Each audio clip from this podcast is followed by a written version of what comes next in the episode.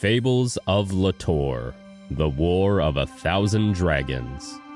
Featuring Quinton Foote as the Dungeon Master, Kaden Chad as Corpse Paint, Christopher Ouellette as Ember Waves, Kirsten Gray as Faye Walker, Knute Ellingson as Nordhum Ironboot, and Kyle Trenholm Nevett as Valoris Rhoshal.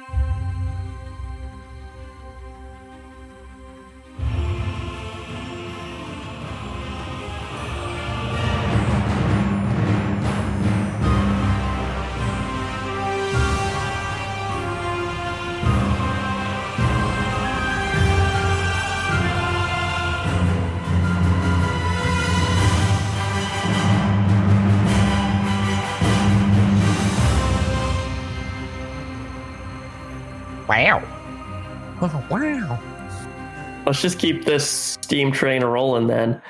Welcome back to Fables of Litore, episode 13, Guilds on Guilds Part 3, believe it or not. Hola. we kind of had uh, branching story arcs here over the last two episodes as we split episode 12 into two parts. Um, but I think everyone's probably eager to see uh, Ember Wave's uh, new parent, new baby daddy. That's right, right? That's how you use that? Nailed it. Oh, you, you young hip man, you. Mm. I do have the soul of an 80 year old man, so forgive me. We're going to throw the recap to Kyle on his episode. Thanks. Uh, starting things off, we cut real quick over to Faye and Lucien making their way over towards, I believe, three gates. Uh, make a quick pit stop over to small little farm settlement. Uh, promises of gold coin uh, were made. a couple interactions happened. The owners of the farm, Harold and Evelyn, no longer with us. Uh, over to myself and Nordhum, we had a scheduled, we'll call it a scheduled visit with the Adagi Guild. Uh, a very colorful group of individuals with a Princess of Rogar in tow. Some interactions, some deals were struck. Upon our meeting with the Adagi Guild, uh, deals were struck, handshakes were made. Uh, we got assets added to our party to help retrieve our missing Faye Walker. And in return, we have to go to a, an Ocean Borough meeting with uh, Crooked Horn, someone we have had dealings with in the past, and we're a little apprehensive about it. But it is what it is. And, and then Nordhum and Aspen were assassinated. Almost. After deals were made, there was a an unexpected turn of uh, events. Expecting to have nice, peaceful, restful evenings to wake up to screams and murder happening in our uh, in our home, where Nordhum and Aspen were attempted to be murdered. Uh, I believe Aspen did not quite make it through, unfortunately, but Nordhum pulling through at the last second. Aspen survived, didn't he? I thought he didn't. His eyes fluttered, I believe. So I don't I don't think we know one way or the other. I thought Aspen didn't make it. Yeah, no, they, they both survived. Nordhum rolled good on those d20s, and uh, they both woke up with the help of Lady Law. Good recap. We're going to jump to episode 12, uh, point five to Chris, Ember Waves. Ember waves, of course. Uh, the yeah, um, Ember, in uh, following the events of the disastrous meeting with the Templars, uh, decided to hey, you're a little exhausted, probably time to uh, and get a night's sleep, and was met with um, not fun visions. Which basically indicated that if he was to try and pursue after Faye, um, he would inadvertently kill her. Uh, in furthering said visions, uh, he saw himself in corpse paint, uh, heading to the north to meet a lady in a tavern. Um, so it was agreed upon uh, that eventually that they would do that right away, as this may provide help to Faye indirectly. Um, question mark. Um, after the travel, Amber and Corpse uh, Adriana, Adriana, excuse me, a uh, archaeologist slash sleuth slash uh, book nerd and lover of uh, ancient ancient architecture and all that, and we had found out that within the town of the Three Gates, Three Gates, correct? Correct. Uh, there had been built over another previously fallen civilization or town itself, and that within the within the uh, the tavern itself, uh, there was potentially an entry point within the dancing donkey. Uh, they had traversed through several doors and pits and acid turtles, uh, which are not as friendly as Hmm. uh, you would think they are, but uh, after some brief encounters, uh, they had actually found their way into what seemed to be some sort of extra planar room, castle, fort, moat, uh, which seemed to have sort of celestial areas hanging about it. Uh, two beings in sentinel and one in gentle repose floating above the floor after uh, a brief combat. Uh, Ember basically got uh, pulled um, by being much, much stronger than him and said, uh, apparently it's my mom. So that's, uh, that's a thing. Um, yeah, I, I think that catches up. I think that's I pretty think, cool. I think that catches up. All right. Well, we will jump in right where we left off. Ember, you are lifted off from your feet and whisked in front of this otherworldly being, uh, a tall, pronounced uh, forehead and skull, um, wide cheekbones with um, just the deepest uh, purple eyes, um, flecked similarly with yours with starlight and the one that you have as well. Tall, tall, maybe three times the size of corpse paint, easily. Jesus. And from the um, rather detailed imagery that you and Adriana saw earlier, this appears to be one of those angels that you saw falling from the sky etched on the door. One of the ten fallen beings. I have waited a long time to see you, my son. I. Uh. Alright. Um. There's a lot of process going on. Mostly. A bit of a size comparison difference, and uh, sort of. Uh, I'm a Kist. You're some sort of otherworldly god? Question mark. But um, it's a pleasure to meet you. The word God, when you say it, Hmm. this being just gets it's it's sickly sweet this smile crosses its mouth Hmm. and it reaches its hand out for you its four fingered hand and it places its fingers on your temple Oh no. immediately your eyes begin to reflect the stars around you Hmm. as you are transported to a mountainside where the frigid air fills your lungs. The heavy clouds around you open to offer a horrifying view of the two great armies of Rogar and the Silver Dwarves clashing on the rocky shores of the Ruptured Range. An epic naval battle next to the armies sounds like thunder as the distant cannon smoke fills the horizon. Without warning, the mountain beneath your feet begins to rumble so violently you tumble to your knees. A great and mounting tsunami grows off in the distance as an adjacent mountain explodes, spewing lava over the armies below. Before the tsunami eventually washes away the crumbling world around you. Finally, the land grows dark and the sun is blotted out by wave after wave of dragons.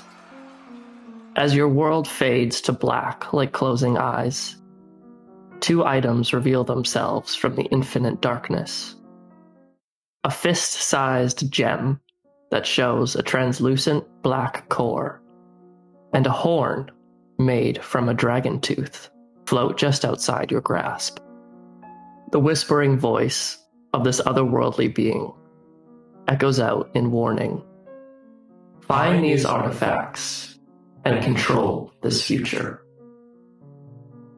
And suddenly, with a great flash of light, you are back standing rather floating, in front of this being. I came to your parents and offered them a gift the gift of life. You are unusual and do not fit in the world you grew up in because you are not a part of it. You are a child of the Keepers. I am Keeper Simeon.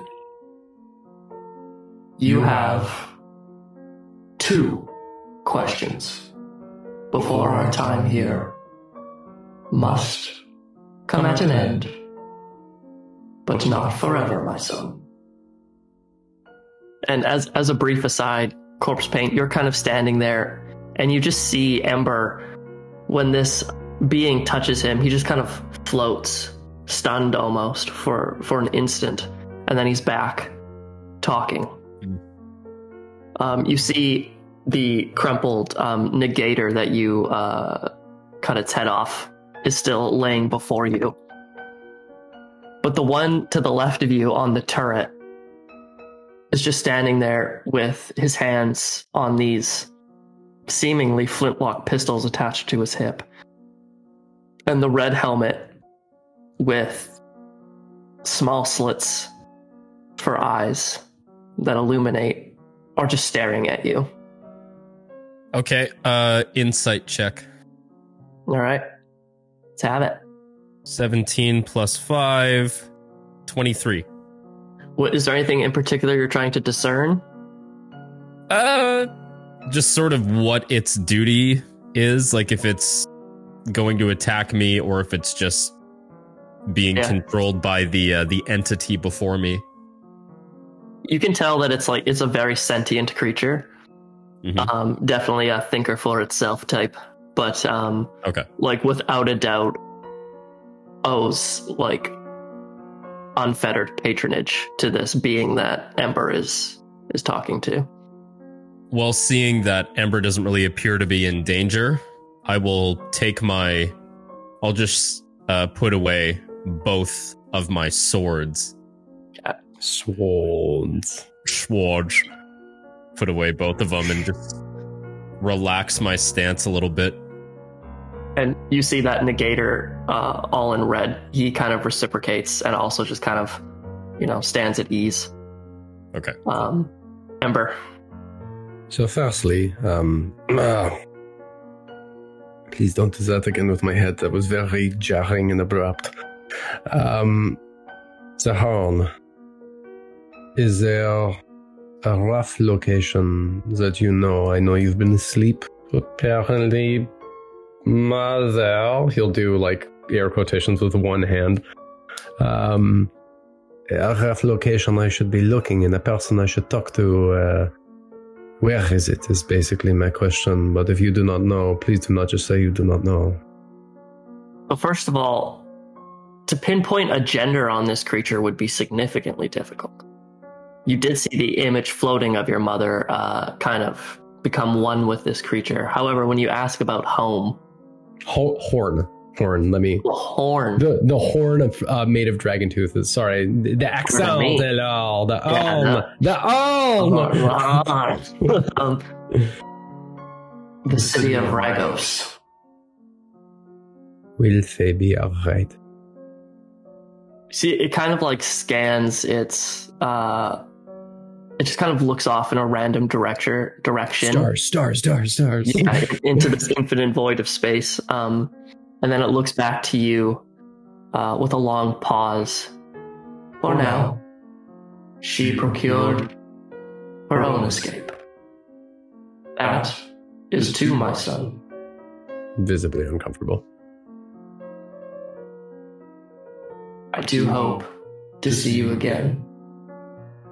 Now, you have a path. And it snaps its fingers. And Corpse Paint and Ember, you are blinded by a bright light. And you feel a certain pressure in your ears change. And we will jump over to Faye Walker. Faye, how you doing? Uh, well, I guess I am fine for now. Hey, All right, Faye. To to set the scene, you you have recently pulled your dagger Nordhum had handcrafted for you out of Okay, Captain there. Lucian's throat. Um, he lays on top of the deceased Harold and Evelyn.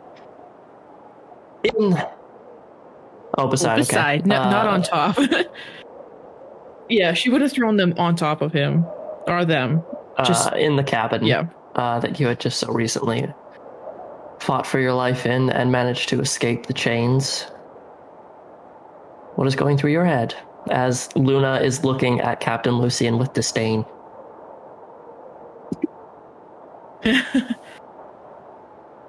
um, Faye with dagger in hand. Um, her um eyes start to tear and well up as um she takes in what has transpired. Um, this is something that she has thought about. I wouldn't say often, but she has thought about it.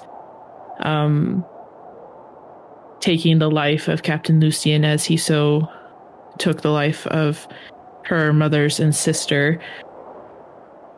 So she is crying, but she's not sure if they're tears of relief or sorrow or anything. Um, and if I remember correctly, there were no Ammons to come Correct, collect yeah, his that- soul, right? was the case. Okay. Um, so she spends the first little bit just crying, sitting in silence, and um, looks towards the bodies of Harold and Evelyn, and they are they are past any kind of healing, or they is there some glimmer No, of because hope for you them? you and Lucian had settled in for the night, right? And it was it was the And death, had the the, right. the dying scream of Nordhum in the uh, void that had awoken you. Right. Okay, so Faye is going to um just drop the dagger first off. And um if there's any kind of like wash basin, she is going to quickly scrub her hands clean. Almost like Macbeth, like out damn spot out kind of thing. Um and she is going to gather the bodies of Evelyn and Harold. And for now, I think she just like lays them in in their bed or whatever cot they have. Um and will will kind of deal with it later in a way before she returns back to um, Lucian's body and starts to just pat him down for anything that could, um, yeah, f- return her stuff basically because he had taken her her shield, her longsword, and her uh, dagger. So she's looking for anything that was hers, and if there's anything else, perhaps any kind of correspondence or letters between him and Lord Thren Excellent. to start off Excellent, with. excellent, excellent. Um, so right off the bat, you remember Lucian chucked your shield and your sword out of the cave that first night. And he was not carrying them. Those have been gone for at least a day. Oh, cool. I did not remember that detail. Here's the detail now. Oh, good. Um, However, you roll me a history check. Okay, fine. 12. 12. You have a pretty good feeling that you could go back to that cave if you started in Red Willow. Um, if you if you wanted to collect those two things. Secondly, he kept the dagger. Um, maybe because he thought it would be poetic if this was the dagger your sister used to kill you.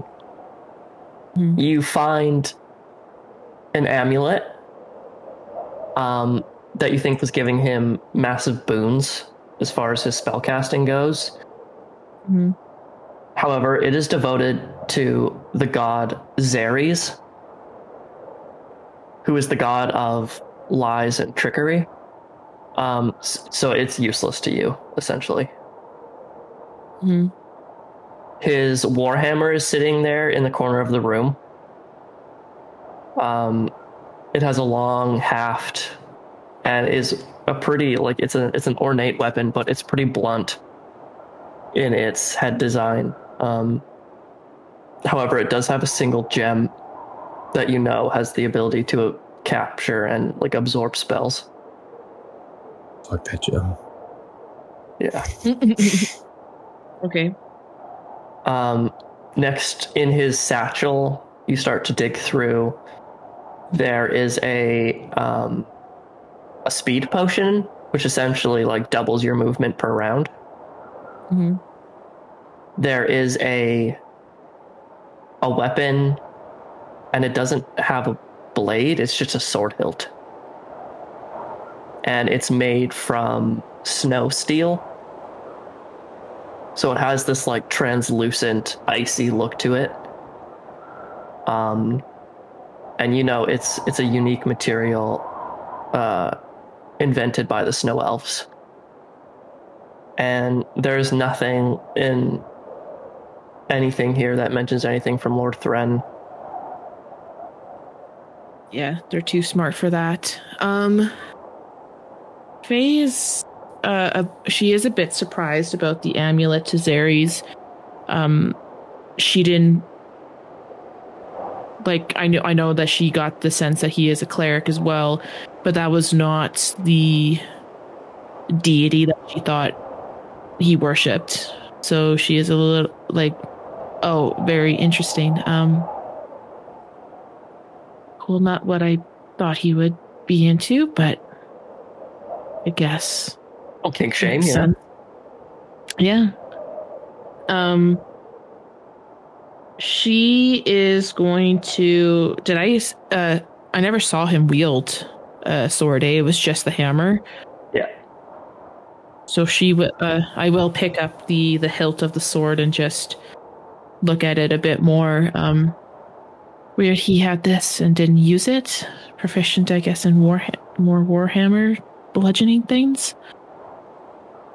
She's like muttering and talking to herself slash Luna as she's going through all this. You are kind of left in the silence of this cabin. Um, the embers, uh, not waves, just the embers of the fireplace are starting to. They're. It's that low, uh, soft, dark red. You know, they're not really. There's no logs left, really. So Hmm. you just get the whipping um, winds and snow um, from outside, kind of filling your ears. And you have an excellent passive perception. Uh, I do. I have a pass. Well, sixteen. Yeah, Yeah. So I mean, pretty good. Pretty good, if you ask me. Um, you hear, you knew that you were being tailed by a pack of wolves, hmm and you hear them now in the dead of night. You hear several howwoos.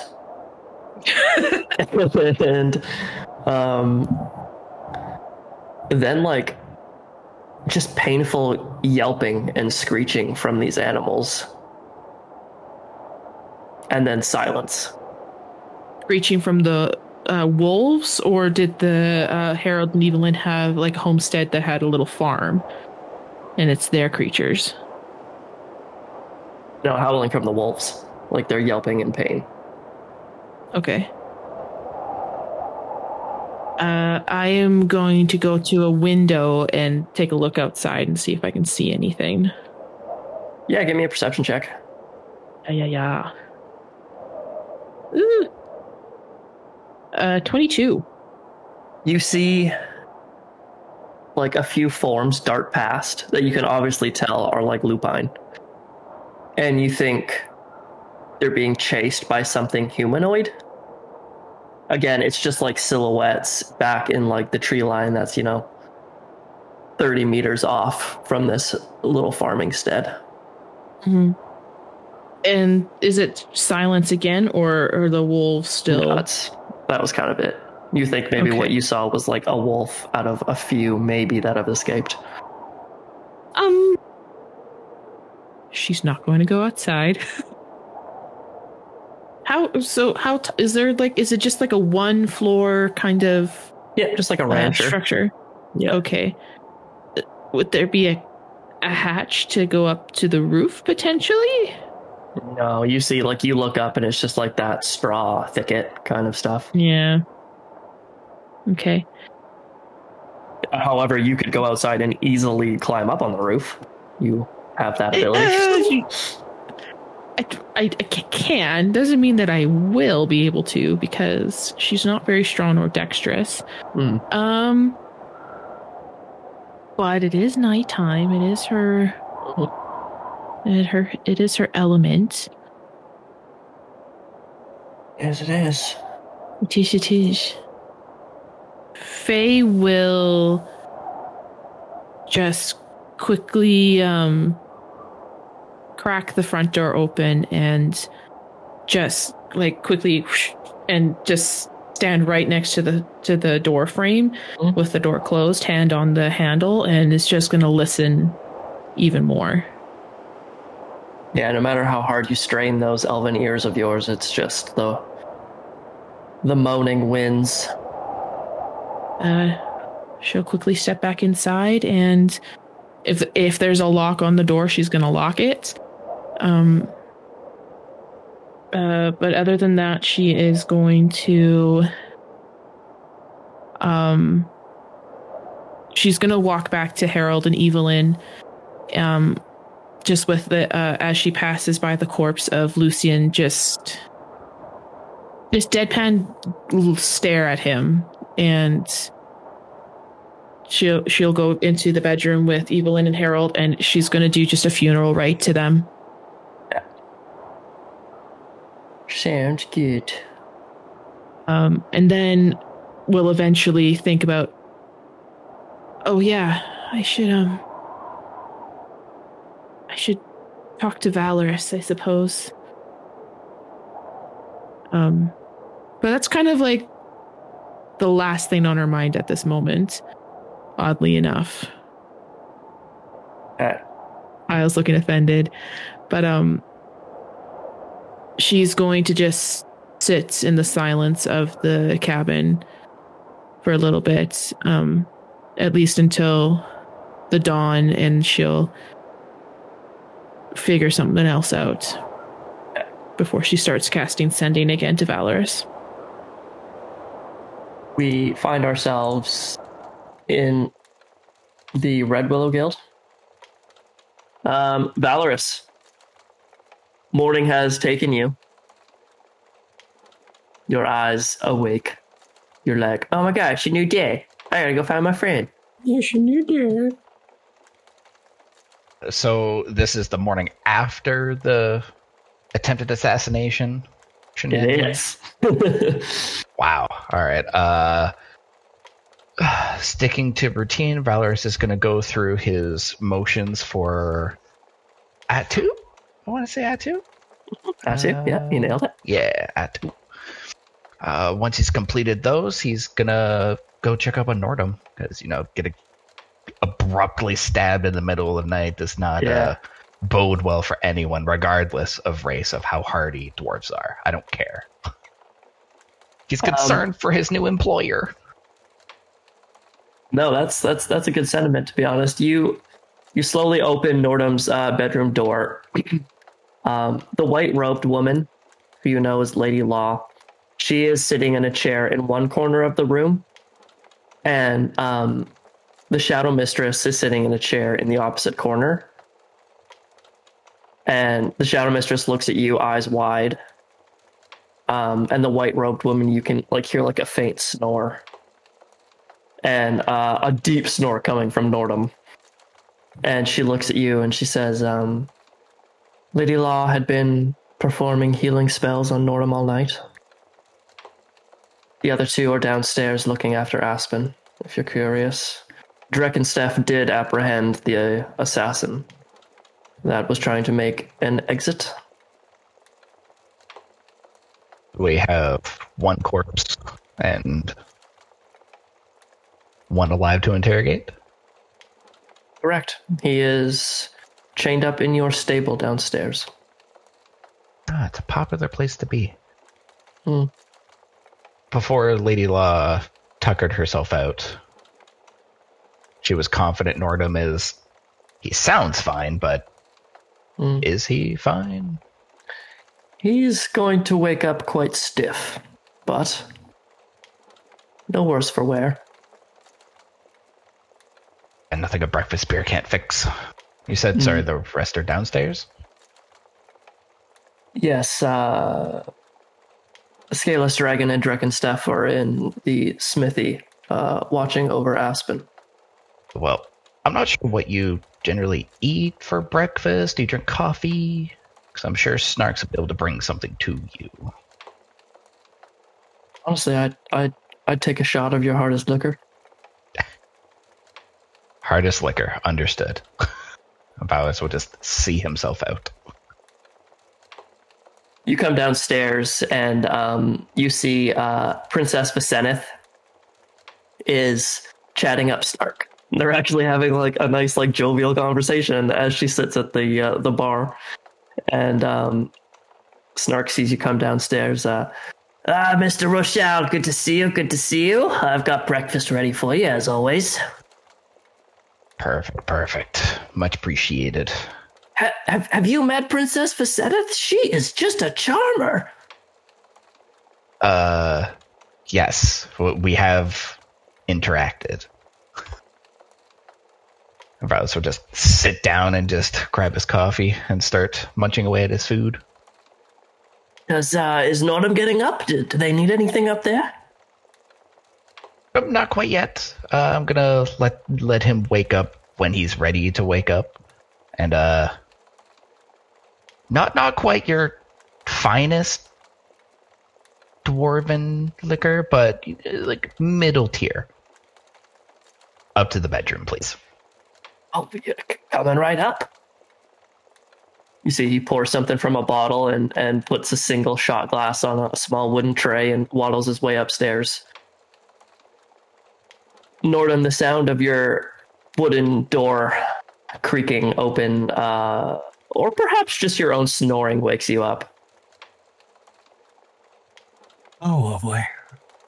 Probably Norm will like shoot up, like, you know, like waking up from a bad dream. Because that fucking night was a bad dream. Uh, and then you'll see th- now three people in the room. Hmm. And be kind of just like, uh, good morning. Uh, good morning, Mr. Ironboot. I brought you uh, a shot. And you see the Shadow Mistress goes, Oh, no, good goblin over here, please. And he goes, Oh, oh, my, my apologies. And uh, you see the white robed woman starts rubbing the sleep out of her eyes and, and does a big stretch. And she kind of walks over to your bed. How are you feeling, Nordhum? I would say sore, but uh, for the most part, uh, pretty good for being stabbed. Good. And you can write for your own sake, uh, Nordhum, you do have two levels of exhaustion. She says, Take it easy, but you are free to get up and stretching will be good for your muscles. Okay. Um, will it be too much to go to three gates today then? You see, um, the Shadow Mistress stands up. Well, Nordhum, we have, as we discussed, many ways to expedite travel. If that is your wish, I can get Dreckenstaff to start readying said modes of transport. However, I did suggest traveling east first, but she is your friend, and I do leave that up to you. Let's just get the transport situated and then we'll pick a certain spot. How about that? She kind of gives what you think would be her curtsy, a very half-assed bow, and uh, exits your room and heads downstairs. And uh, Lady Law says, "Take your time, Ironboot. We will be downstairs awaiting you." Is the body of the assassin still in the room, or was that dragon taken out? They they did you the courtesy of removing the decapitated corpse. Yes, Oh, They just left it in your bedroom. you're just sleeping with a head. Deal. Um. Wow, you you really had it rough last night, Mister Ironboot. I, I I I can't handle losing another guild master. You, you gotta take care of yourself. I think uh, I think we'll need more traps and things around the guild hall. But I you know that I could. also actually reminds me. Oh. I want you, uh, while I'm gone, uh, take some funds out of the guild hall, get the local builder to repair our tables, the walls, and get everything back in shape while I'm gone. Okay, okay. Um, you know, Mr. Ironboot, and he kind of walks over to the bear rug in your room, where you know there's the secret hatch. Yeah. And he kind of like kicks it, and you hear a loud thud as the hatch kind of like bangs on your against the floor. Mhm. If you had a breastplate of this stuff, last night wouldn't have happened. Aye, that's true. But you're the blacksmith. I'm just a goblin. I just want you to be safe. I- I- I'll see you downstairs. Breakfast and a, a breakfast beer will be waiting for you. Aye, perfect. All right. He closes the door behind him. Um, Norm will probably just chill in bed for a little bit longer and then slowly get up and head down. Valoris, you have a kind of an. Are you just having this awkward uh, seating arrangement next to Princess Vasaneth? Yeah, I, I really, I don't think Valis has any interest and drive to spark a conversation up with this individual. He's just gonna wait for necessary individuals to wake up and join them. All right. You see, eventually, uh, the scaleless dragon comes out, and he sits next to you. Well, I'm, I'm ready to go whenever you are, Valoris. To go get your friend. Except some of the rest, the rest of us aren't quite there yet. So, uh, I would say pull up a chair, but you've already done so. Maybe have a tea. Maybe relax. Take a breath. Oh, I'm sorry. Do you, do you really think Nordhum's coming with us? I think he thinks he's going to. I don't want to take that possibility away from him. He just kind of rolls his eyes. Uh, downs an entire tankard, slams it. Nordhum, you you come strolling down the stairs as the scaleless dragon slams his wooden tankard on the the uh, bar top. Hey, morning. Um, is everyone else uh, all good? Everyone else survived the night. Uh, the scaleless dragon just kind of gives a firm nod. Right. Um, We are ready to go when you are, Master Dwarf, if you think you can handle it. oh yeah, no, it's no problem. Um, let me just get some good hearty food, and then I think we're we're good to go. Norm will sit down and start shoveling in food and beer quickly as pretty much you can. Yeah. Um, Valoris, as you're sitting eating your breakfast, you hear a message in your head from Faye. Faye, what is that message? Um, Valoris, I managed to get away. Where should I go? Am I coming back? Am I? I hope everything's fine. Is Nordhum okay? Outone. The- Beep. So you hear that, Valoris. with sending, do, do I have to respond immediately? Is there like a Um, small think- window of opportunity there? I like to think there's some like an hour or two. An hour. I'm gonna give you an hour. Somebody write that down. I will. and I think like we also played it in episode um whatever 12 part 1 because of the uh, anti-magic shackles. Faye got the response later, but yeah, we can see if a person can respond to the message within the hour of casting. Yeah. I just like either or, whatever's gone. It's just, you know, it's Mhm. nice to have some wiggle room. Yeah. But yeah, Valoris. Think he'll very calmly just kind of put his like utensils down and just turn to the group, or rather, turn to Nordhum, I guess. Yeah, Nordhum. Screw the other people. He doesn't care about them. so, it would appear Faye has escaped her captor. I don't know the context of it or how she knows you were attacked last night, but she wants to know where to meet us. Is she coming back to us? Are we meeting her at Three Gate? Or and he will look over to Mr. Shadow. What is over to the east? Are you ever going to reveal that grand secret? Or are you just going to elude? We must go east. He looks at you and she's just got like ah, just a lustful smirk, to be honest. Good lord. They went east. I had to come back to my own party. However, I know they settled in a cave a couple kilometers past the mines of Red Willow. I would think they're avoiding all main roads from my experience. You tell me Three Gates is their destination. I wholeheartedly believe you. You would know better than I.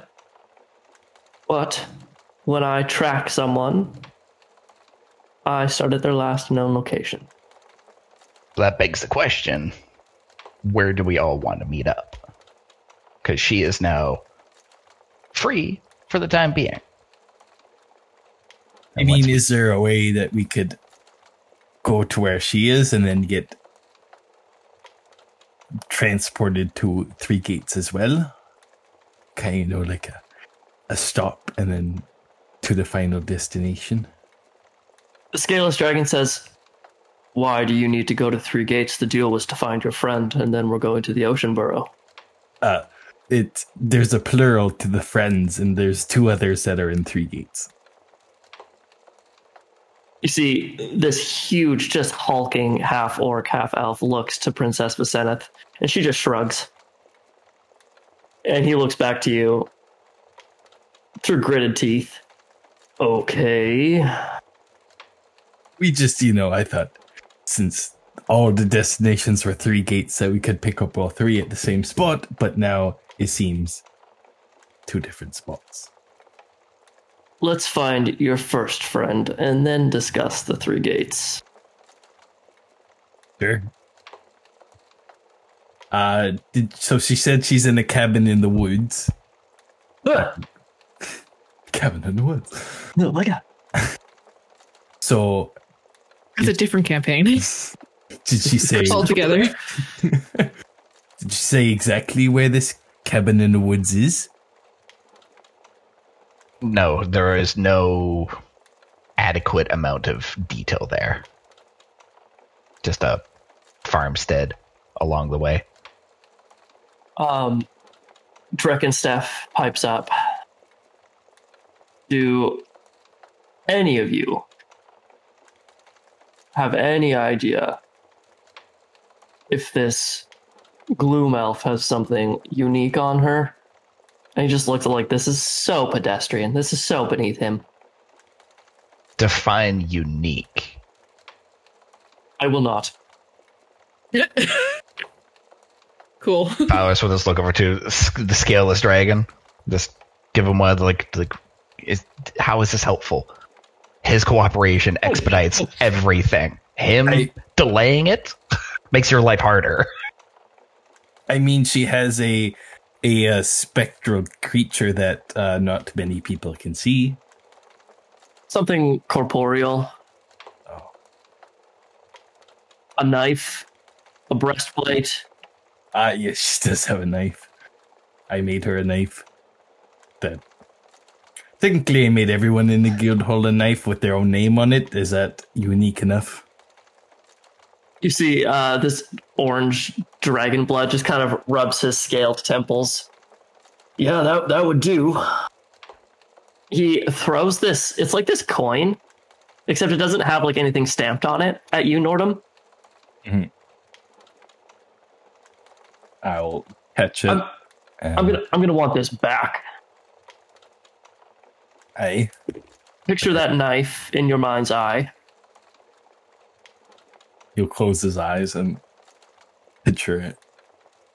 You feel the coin almost like as if it's being pulled magnetically, like to like the northeast a bit in your hand. I get uh, uh, pulled for the northeast. I'm assuming that's where she will be. Suggest you follow it, good dwarf. All right. So that means we're traveling on what? Horseback? Final answer? We have horses, do you? I Of course.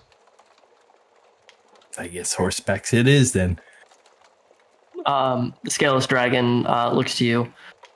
We'll be back in five. We'll go get our horses from the saddle inn. If you want to mount up, we'll meet you out back. Sounds good to me. All right. Is there anything you two need to accomplish before we jumpy jump back over? I think that's good for us. What kind of response does Val- uh, Valoris give to Faye so she knows? Oh, right. Uh, What's okay. your message back? Almost flip out of my chair. Uh, Valoris is gonna say back to Faye, "We're coming to you. Hang tight. I'm glad you're safe." Perfect. That's good for me. All right. know if Nordhum's still okay. Yeah, that's true. He didn't really say anything about Norda, but no news is good news, right? Fine. He's very distracted by Mistress's freaking behavior towards him. It's very, it's throwing him off his game a little bit. The mild flirting throwing Valoris's game off? That's surprising. It's a first to be flirted with someone who is just openly, basically an assassin.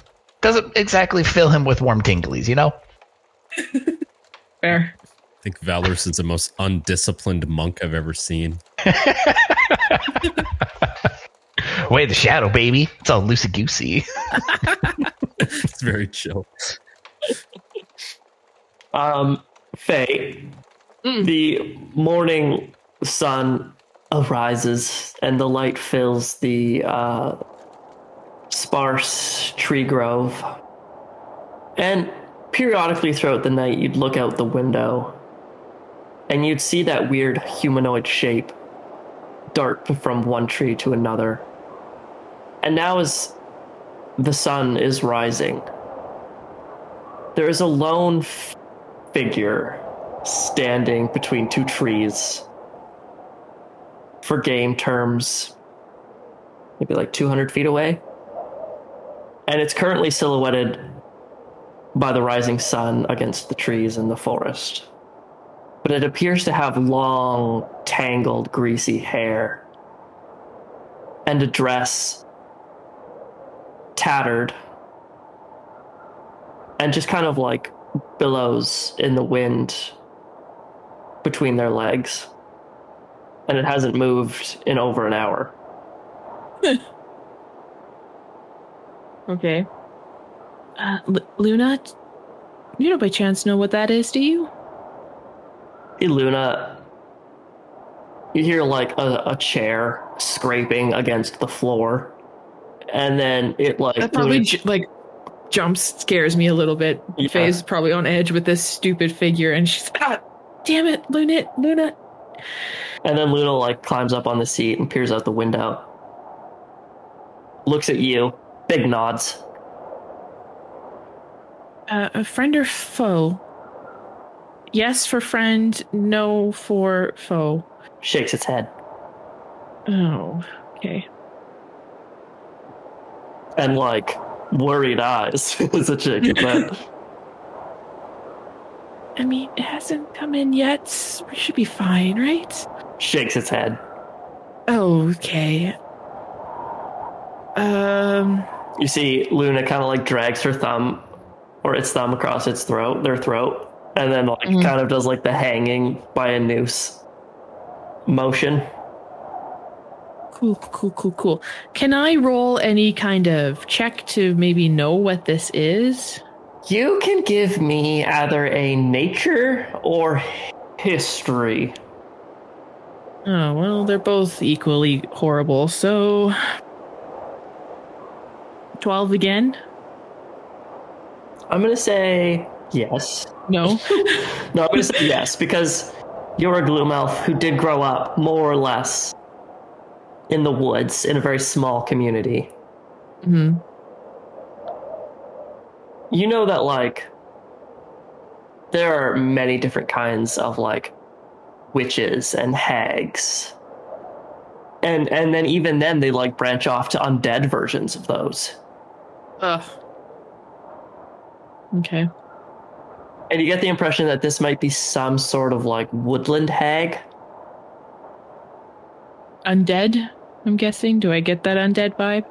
Um, yeah, so like the sun is still on the rise, and this creature is a little bit less illuminated or um, silhouetted. Sorry, and uh, their face comes into a little bit more light, and you see um, its mouth kind of like hangs open as if like its jaw has been dislocated, and the greasy hair in thin strands kind of hangs in front of its eyes.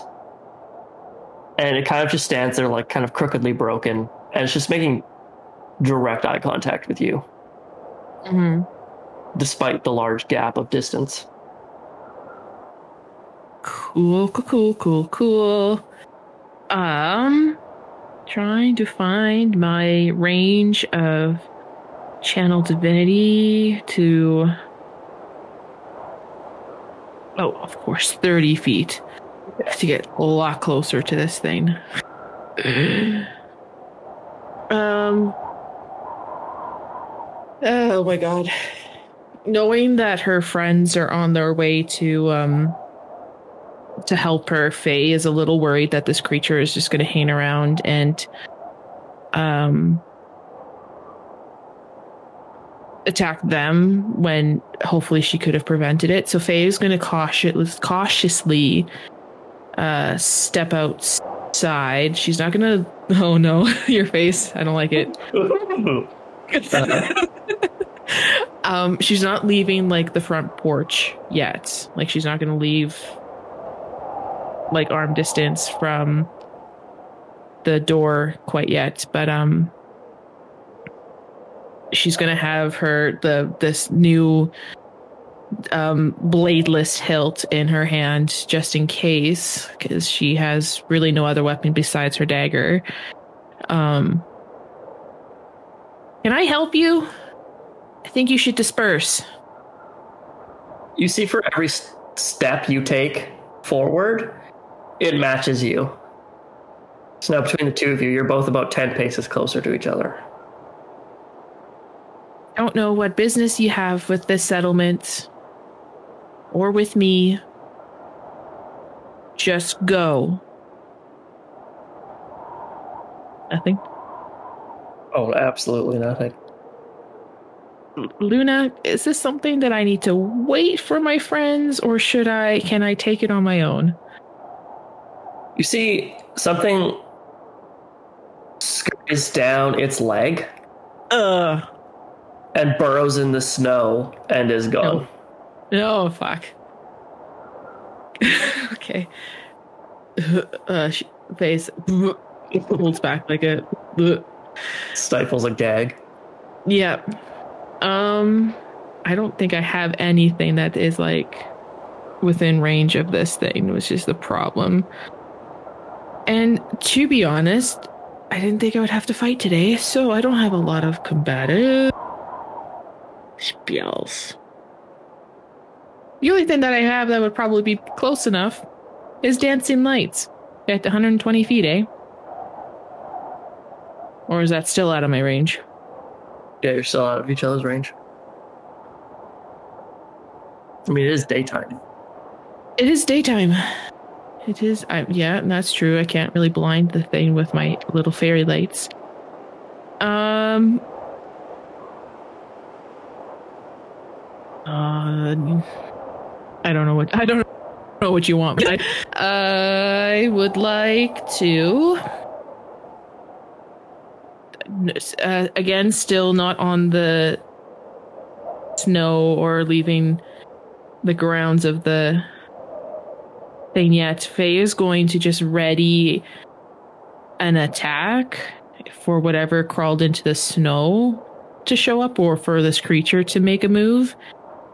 Um, f- this sort of action towards this creature phase not really normally she would be very terrified and she still is but there's some sort of resolve in her now and she's not quite willing to run quite yet um Oh, you stare off with this monstrosity, mhm. and she kind of looks over your shoulder. Um, not that you would necessarily perceive this. Ember and Corpsepaint, with that blinding flash of light, you guys kind of rub your eyes, and you are now in a bedroom with a dead elderly couple sprawled out on their bed. It- it looks like they're sleeping with their brains Out. caved in you know it's fine with their brains sleeping beside them. Uh, uh, uh, uh, was that just a fever dream? Honestly, I do not. Ever. you kind of scratch your head, and it's sharp. Yeah. And you look to where your prosthetic hand was, Hmm. and there is a metal hand in its place. Uh, okay. And you find that you can move all of the fingers. Major upgrades. Oh my. upgrade Uh, well, uh, I don't know what this is, but I think this answers your question. I'm sorry. No, it's. I'm sorry, my friend. It's. Uh, have you ever seen anything like this? I, I have not. I'm very aware of the fact, you know, being a devotee of one particular god, that there are many gods, but never thought I would see something like that. I'm still trying to process. I say, you look great. Thank you. I don't know if I'm comfortable with this, but that's. Well, I can move it. That's kind of weird, but well, my friend, I think it is about time.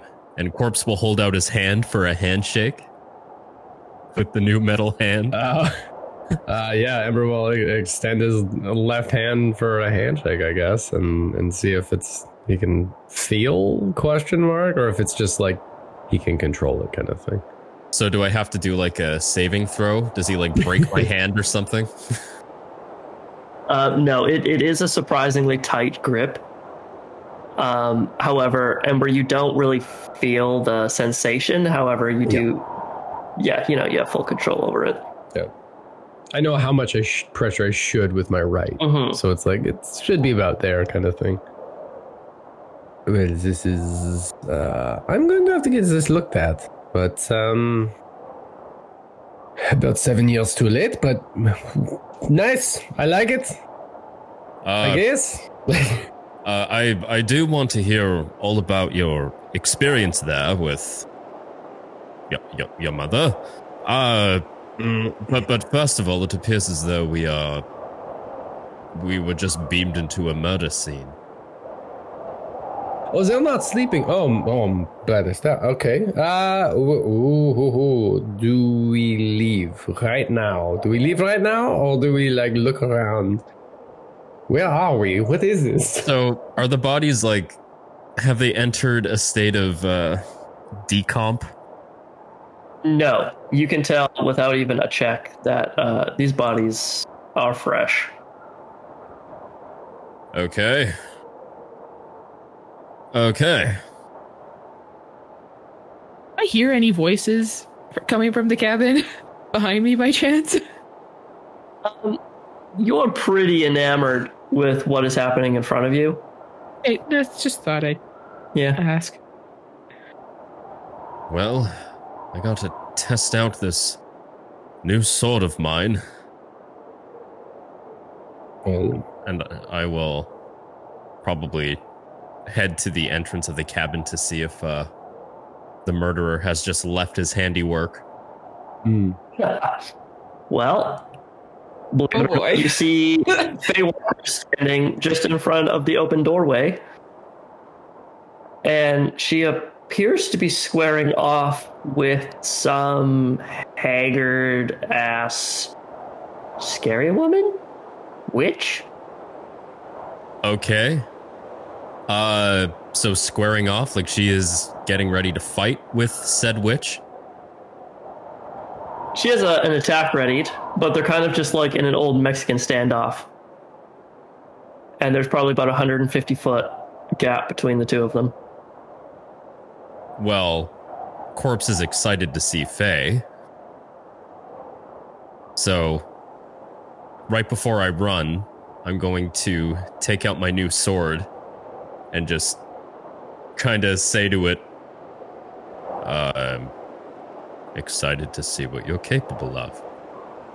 And the sword telepathically answers, As am I. And then Faye, you will just hear from the cabin, Faye! And Corpse is running towards you.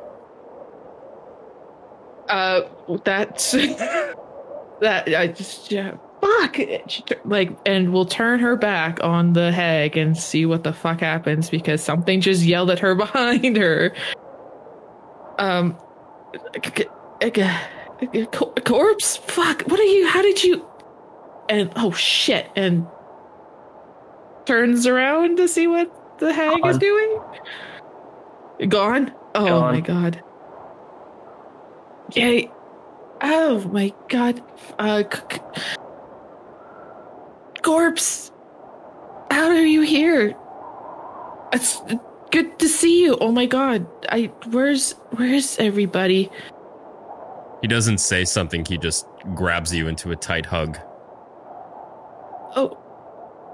Okay. Oh, um we'll embrace him in a hug after like a second of what is going on. Um Are, are you? are you okay? I'm fine. Are, are you all right? I'm fine. I'm I'm good.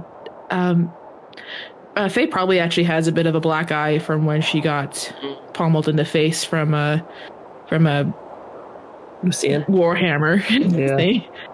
Um, I I'm good. Uh, a, a lot to explain. Uh, but in that that so uh, Ember's here. We just appeared here from oh I don't know some otherworldly dimension. Uh, th- there are two dead bodies in the cabin. Would you have anything to do with that? Uh, I'm gonna say this.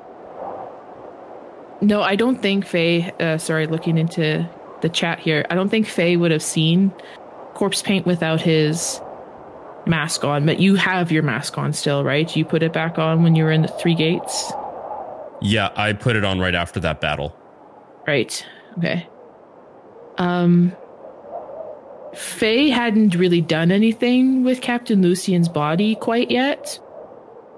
She was not expecting company so soon. Um, so probably in the in the living room of the cabin corpse, you would have seen uh, a bleeding out or bled out body as well. Um, I, I did not know with with no, I didn't do anything. It wasn't. It was Lucian behind you. Ember's here. Is is he okay? How? Other. Oh my gosh, things are happening so fast. Um. Ember, are you good? Uh, at this point, kind of like awkwardly, A, trying to catch up to Corpsepaint, but B, being like, w- w- like not taking his eyes off of the dead bodies, but also being like, okay, I'm just gonna slowly back out, make sure I don't touch anything to leave like traces of me. Remember, you're you're backing out, yeah.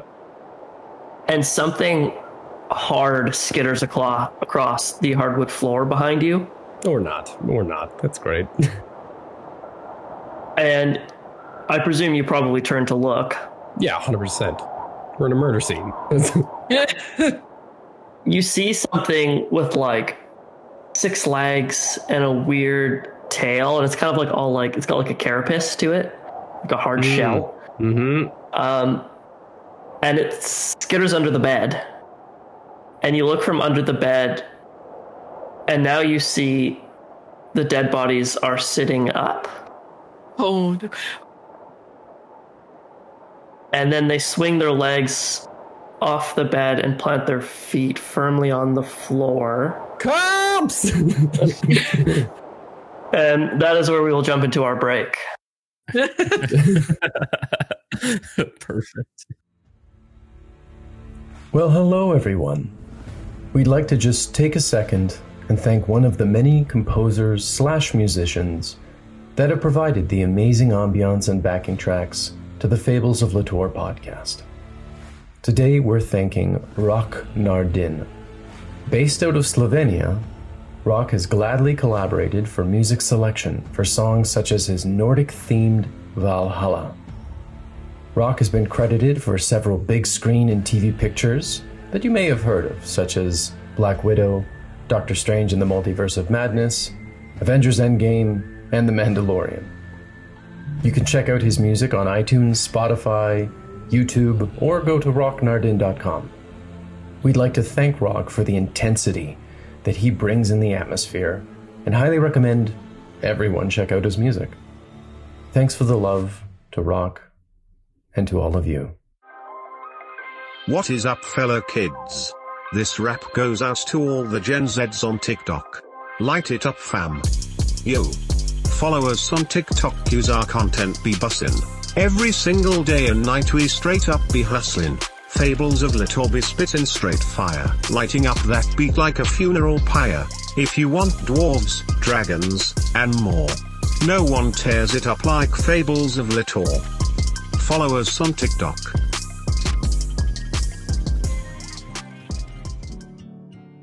Hello, one. Hello, all. We truly hope you enjoy listening to our podcast as much as we enjoy making it.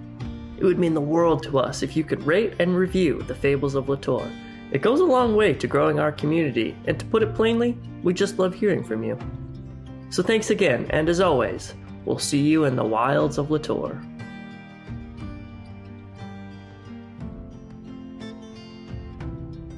Mallory Clardy. TikTok's so complicated, Craig. I don't want to do this. Back in my day, TikTok was a song by Kesha. Damn good song, too. oh boy. Okay, now we are really starting to sound like boomers. That cuts a little deep. Jeez. Goes the clock on my life, I guess.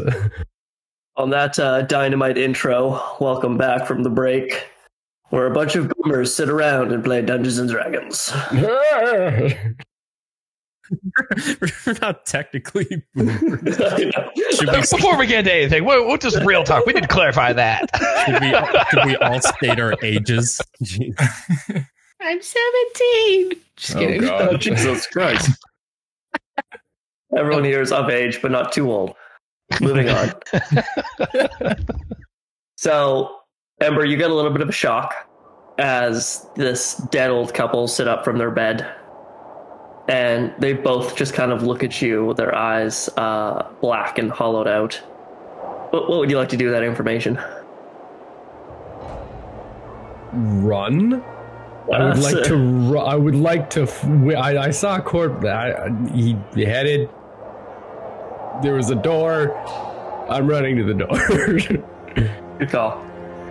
Um, Corpse and Faye, you see uh, Ember run out of the cabin as you've just lost sight of the the woodland hag. hey, it's good to see you. Ah! Ember?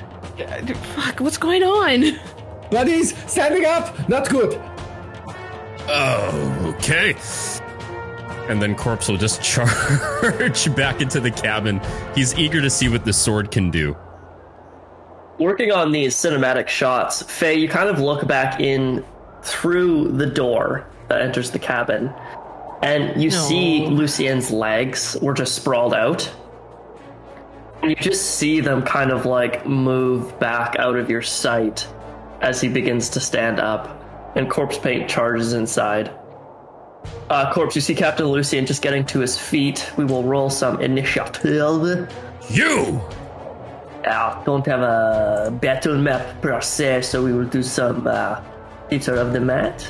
Zitter of the mind. I'm gonna say Oh, this Jesus. since I no longer have my shield, my AC is now 14.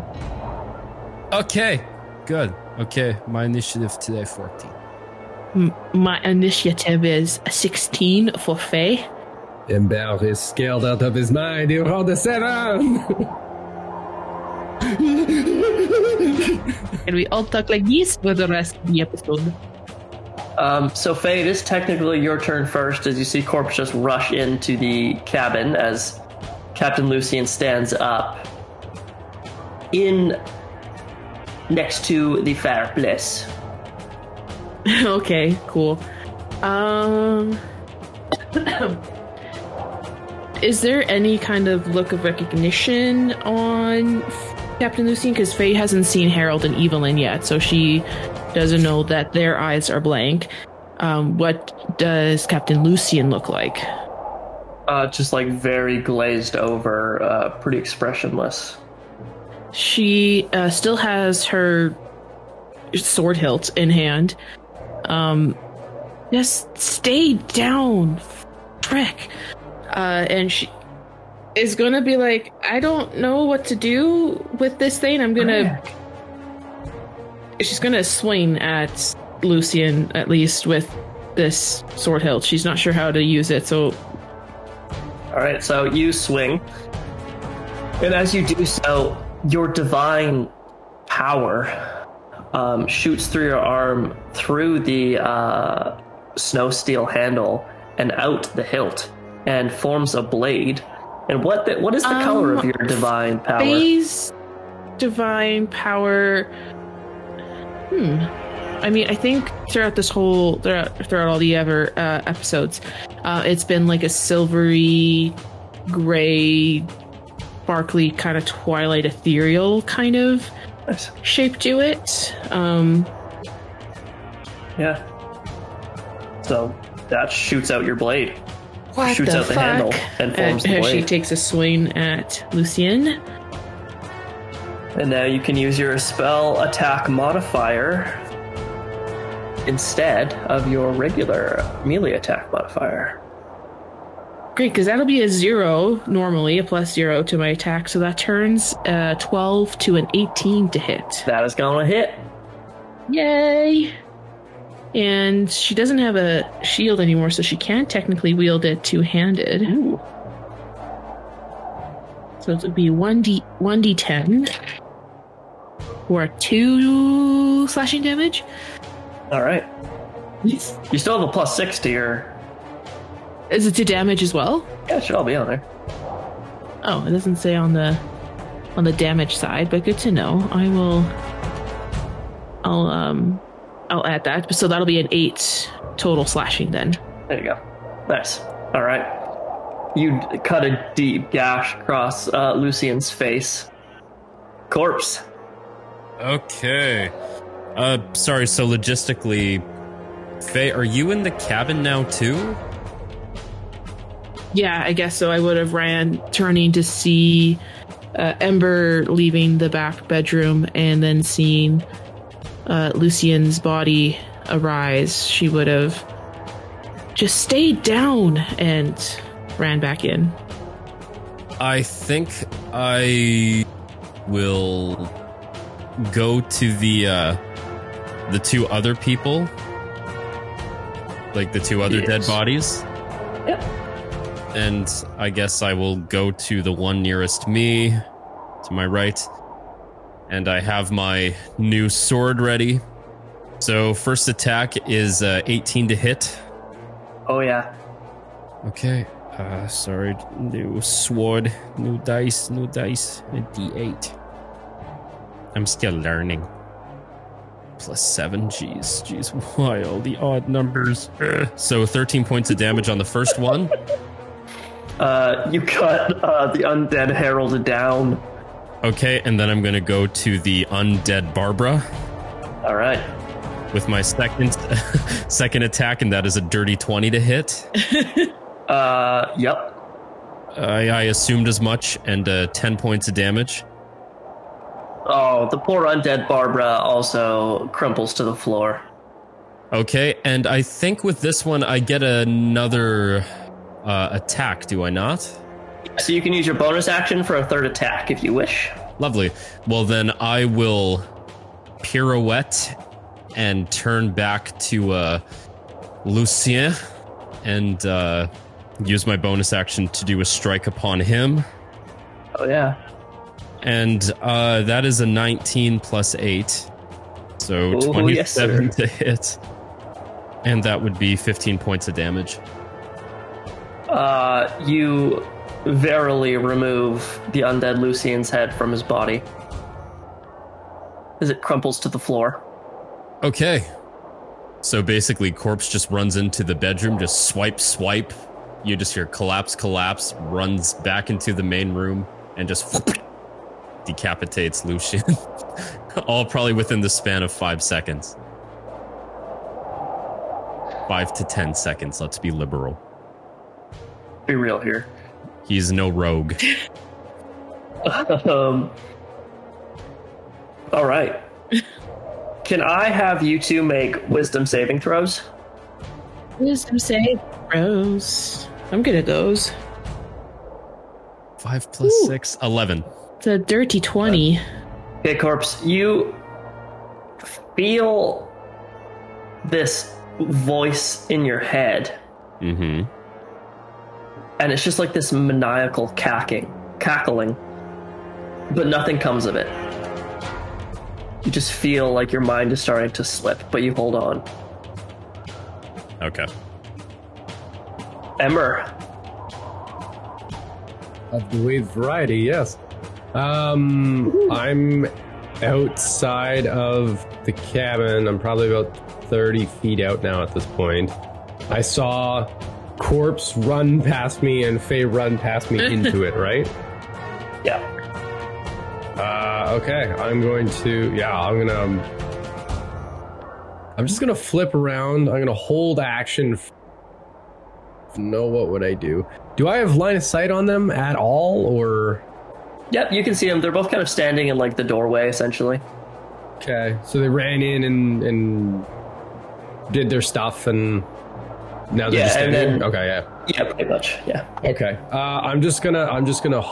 I don't really know exactly what the fuck is going on with with mm, disgusting bugs of reanimation, so I'm just gonna hold a cantrip, uh, frostbite, on if anything other than Faye or Corpse Paint moves in like my line of sight of 45 degrees. I'm, I'm just gonna fire it, try and fire it off in that direction, and I mean like moves aggressively, kind of thing. Okay. Not like Can I oh, have bun a, bun. yeah? Can I have a perception check from you? Perception check, uh, not terrible. Uh, 11, 11 power. All right. Everything's fine. So you feel something jump on your back, and Okay. six individual little feet dig deep and almost like grasp your spine. Cool, cool, cool, cool, cool, cool, cool. No doubt, no doubt, no doubt. I need you to make a charisma saving throw. Charisma. I'm super good at those guys. Super good at oh dice. Okay, so Mbach rolled a three for a total of two. All right. I, I, I, I, I'm gonna need you to shoot that ray of frost at Bay or corpse. Uh so it is frostbite, so it, they just pulls the air around them. It's it, but um. Uh, how about we roll a d4 and see where it goes? Uh, one to Oh, two is like. Faye, corpse, three to four is corpse paint. Uh, corpse, you have bugs all over you. And I'm trying to help you out, man. I'm trying to freeze them off, and I need you to make me a constitution saving throw. Uh, as I'm panicking, seeing you covered in whatever. Yay. Constitution, Yeah, Uh, it's the uh, seven. Seven? Shh, Not great. Um, okay, you are gonna take. You're gonna take six points of cold damage. Uh, as you your your armor gets a little frosty there, my dude. And uh, Ember's just calling out in the dis like 30 feet away from you, like they're on you, they're on you. And that's that's that's my turn, I guess. That's, Ember! you, you both turn um yeah to see ember uh has something attached to his neck um what would you like to do faye as it is your turn once more My turn. Um, taking a quick look to Lucian, does he have it? I mean, his head's decapitated now, but is there a similar creature Lucian? attached to his stump of a neck now? uh no there's not Yeah.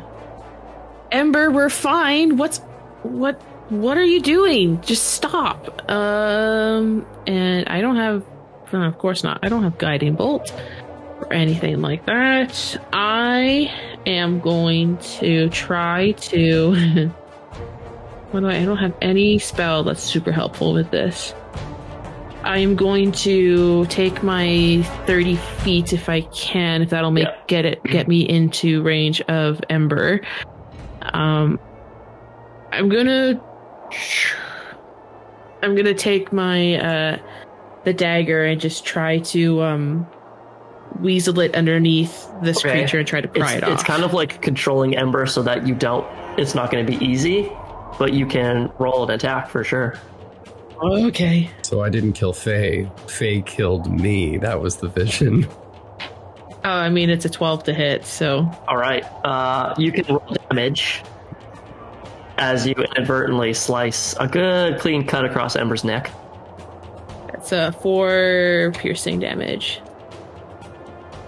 Cool, cool, cool, cool, cool, cool. Ember. Shit, sorry. Corpse, help! Uh, corpse, it is your turn. Okay, uh, is there still a fire burning in this wood cabin? No, it is all but uh, ash now. Okay. Uh, so I don't know how this works if it's just one action to light it and then drop it, but my intention is to light a torch and drop it with the intention of burning the house down with the uh, the bodies in it. Okay. Um, yeah, I would say that, that would be an action. Light a torch, kind of drop it in an advantageous spot. Yeah. So I will do exactly that and then run out to where Faye and Ember are. All right. and I will use my bonus action to see if I can find the bog witch anywhere. How would you like Okay. me to do that? Perception You or perception with advantage because you're taking quite a bit of time to do this. 18 plus 2, so dirty 20?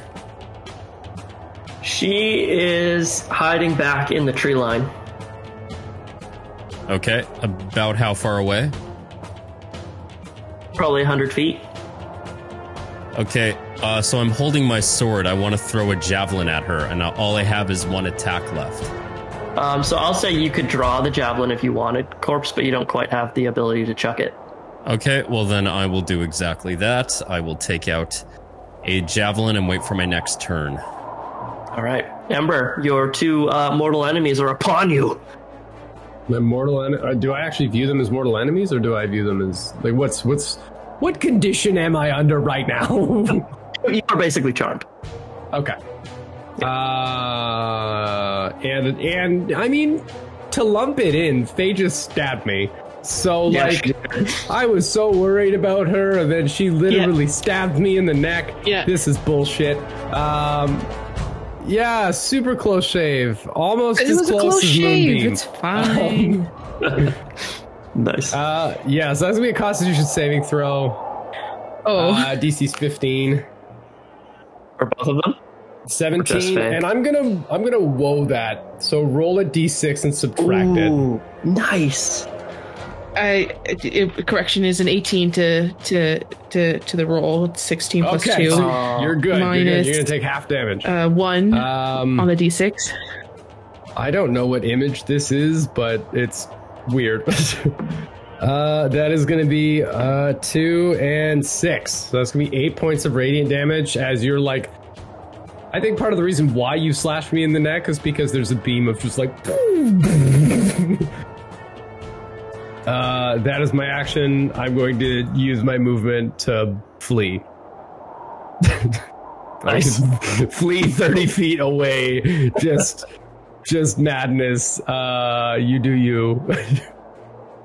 the woodland witch teleports behind you, Faye. Attack! Uh, she hit, hits you once Yep, that hit. You'd like to make a Constitution saving throw, Mm-hmm. Miss Faye Walker. It is an eight. All right. You take eight points of slashing damage from her gnarled fingernails. Ugh. And then. Ooh! Six necrotic. Okay. This is good. This is good. This is what we like, everybody. and it is your turn to react to that, as it is your turn. It's my turn. Sweet. How unfortunate she got into range of me, guys. Um. Well, I guess that is if she makes it. Um, I would like to um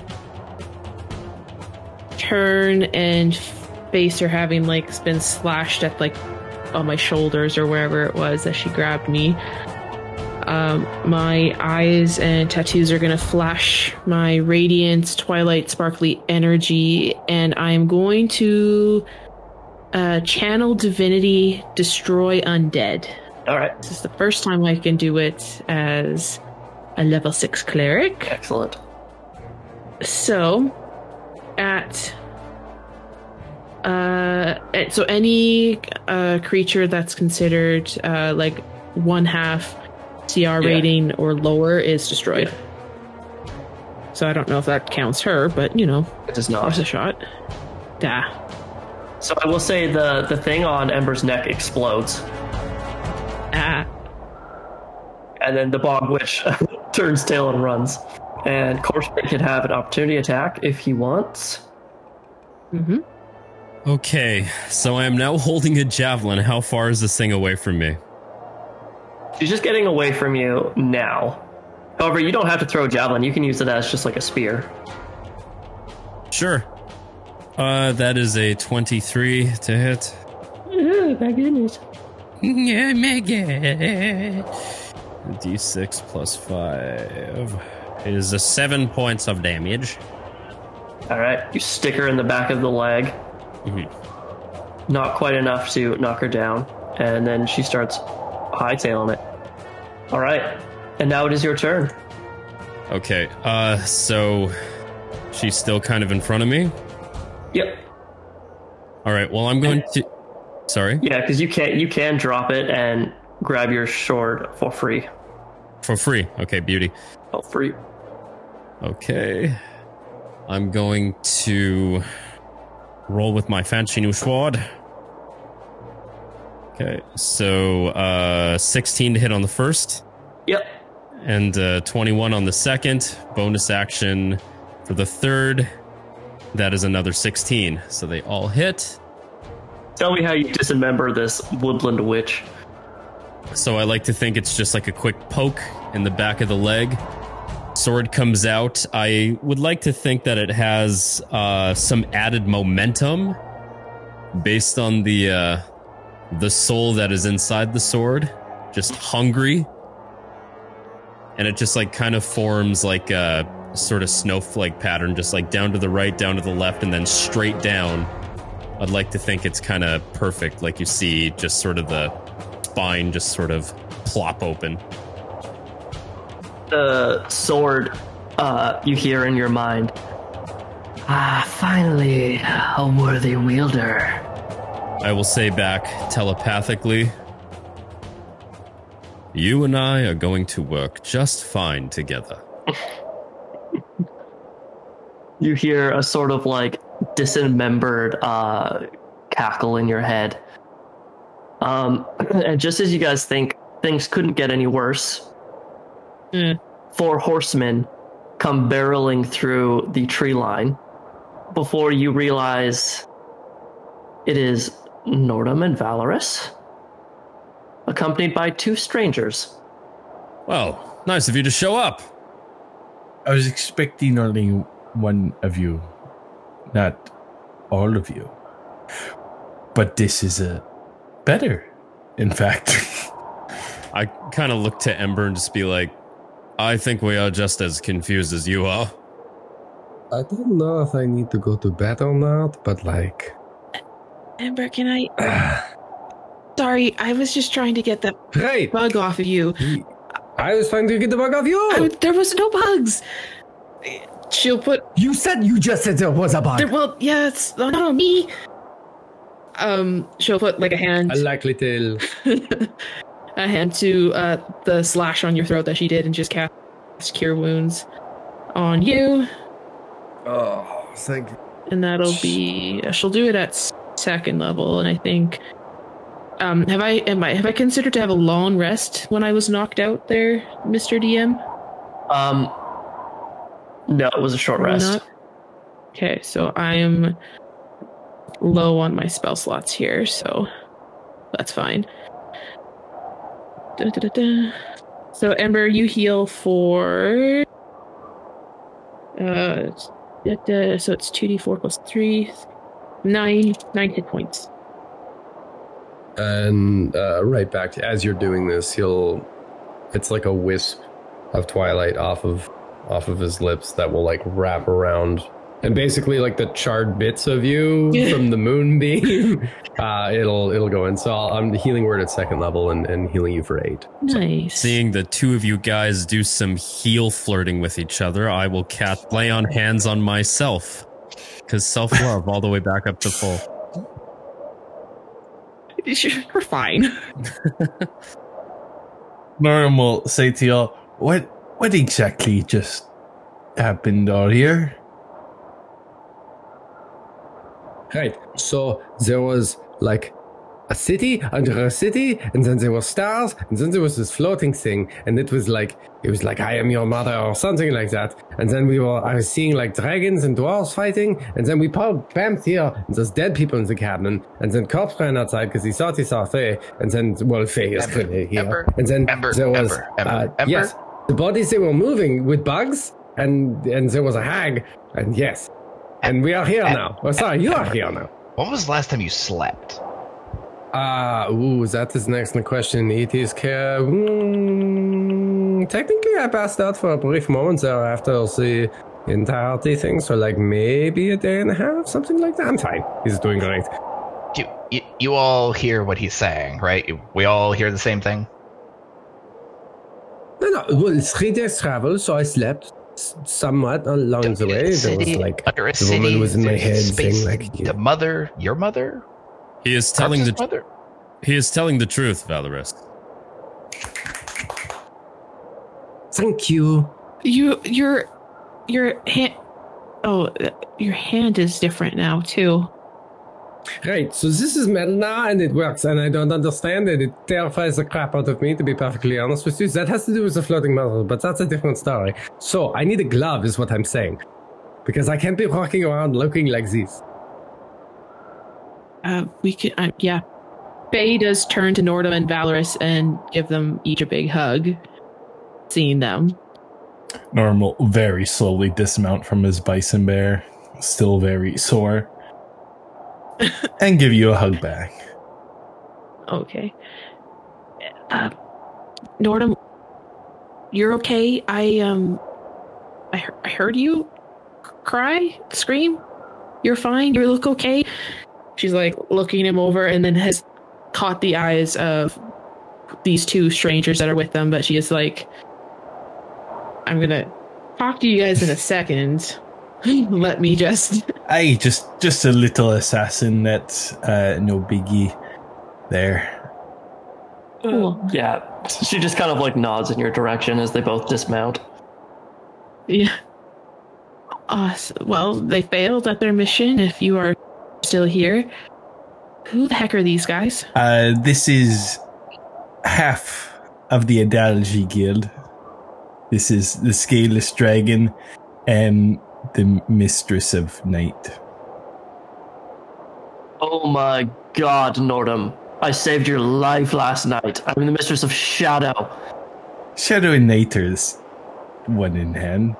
No, don't. They're two different things, No, they're Nordhum. really very different things now. Um, And you see um, this massive half orc, half elf comes up to you. I am the Scaleless Dragon. I see you were capable of taking care of yourself. Yeah. I managed it. I am Faye. Nice to meet you. Y- You. Mm. Mistress of Shadow? Is it? She walks over to you and just kind of like grabs your hand and and forces a handshake. Yes, some call me Kithlin Wisp, but I am better known as the Shadow Mistress. Kithlin. Um, do you have a preference? Kithlin or Shadow Mistress? Really, dealer's choice. And um, you see the scaleless dragon comes to you, Ember, shakes your hand. You're a curious little one. You're a large, bigger one. Very true. So, like, does they call you dragon because you're green? Like, because I didn't get called dragon about with that, and I don't know what the scale is. Like, what is going on with that? No, you're you're pretty far off the mark there. Oh, that's surprising. I'm normally pretty accurate and very aware of social situations always. No kidding. I I I, I believe you. No, they, they they call me the scaleless dragon. I guess it's stuck. I'm not really sure why. Some say I have the ferocity of a dragon, uh, the prowess and killing ability, but in truth, I don't really pay attention to those names. It's just kind of stuck. Others, others know me as Aegon Dusk.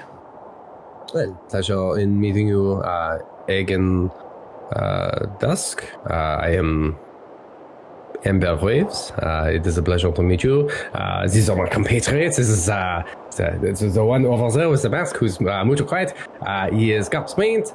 Uh, I see you've already met Nordhum and Valoris. Uh, Faye Walker, you just met. Um, but uh, pleasure in meeting you. Uh, Ag- Agan. Agan? Aegon Dusk. Agan Dusk. You see. Aegon has mostly a green skin tone, except it kind of bridges across his nose and his forehead. That is like a deep red. and you think that's where he got his last name, Dusk, because it does look like a sunset across his skin. Um, he walks over to you, Corpsepaint. Um, how tall are you?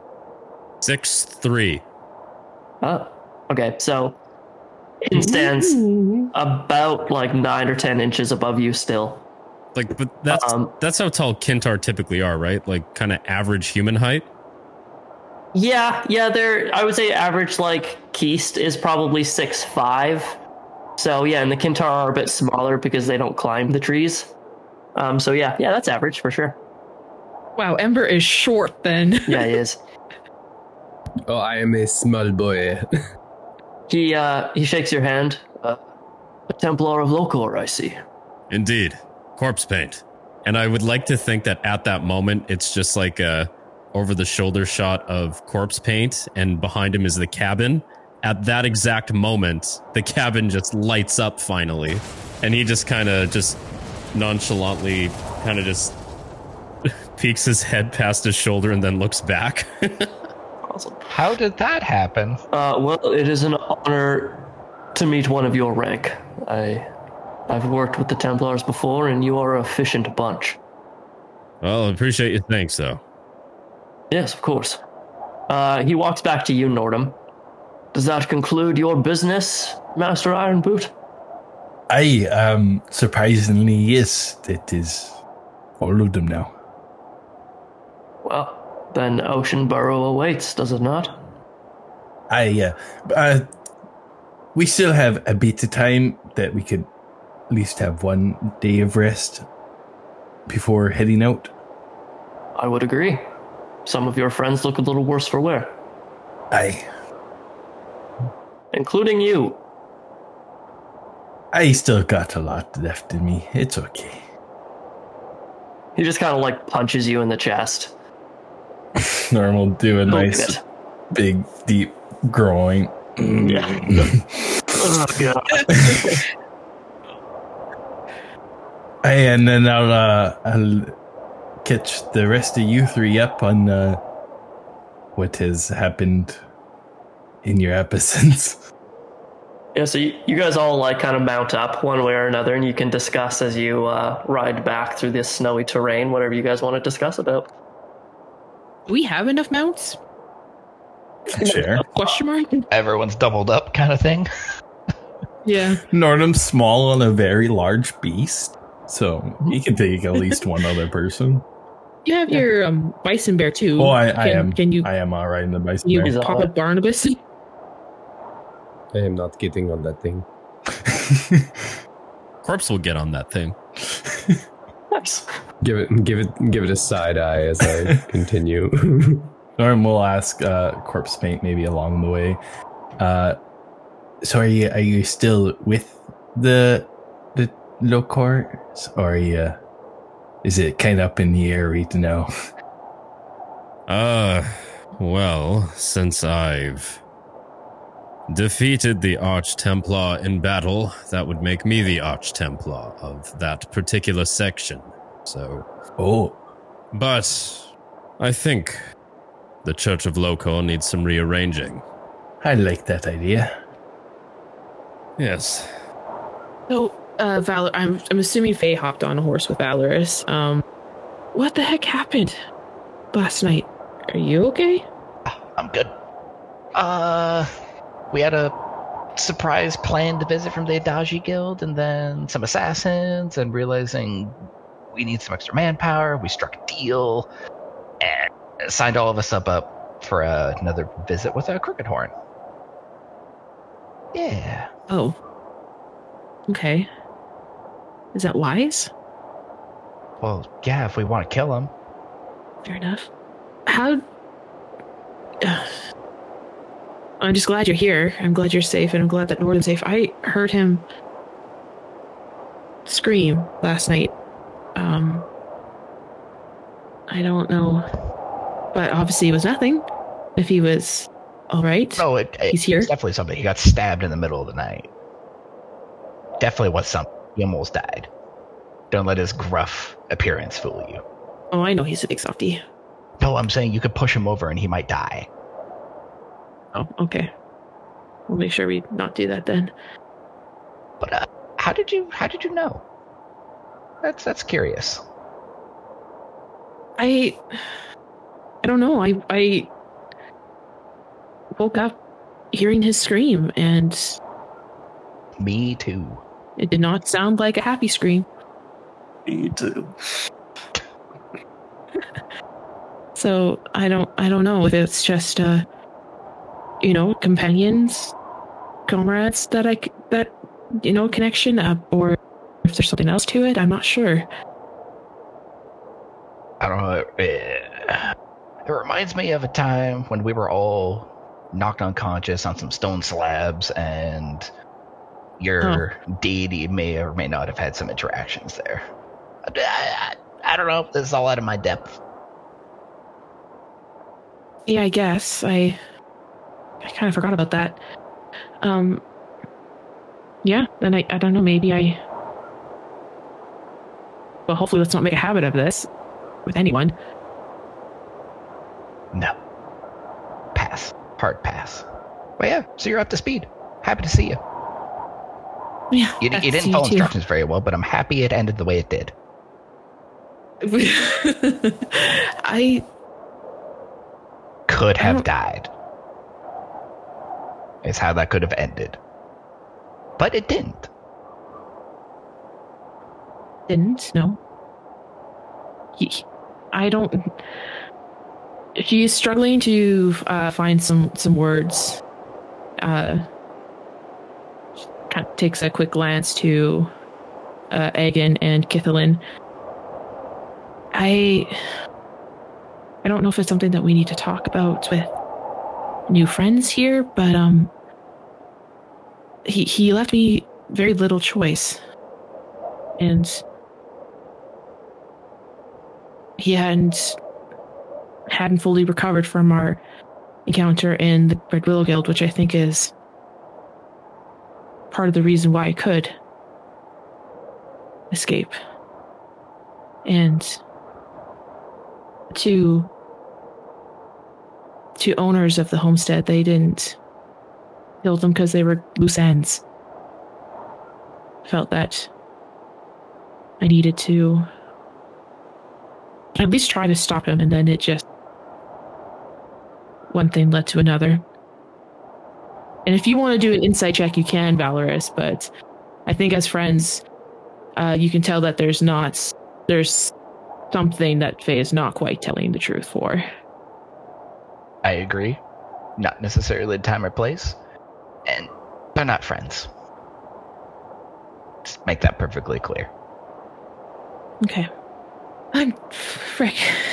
I'm tired. I'm cold. I need hot chocolate. I need something warm.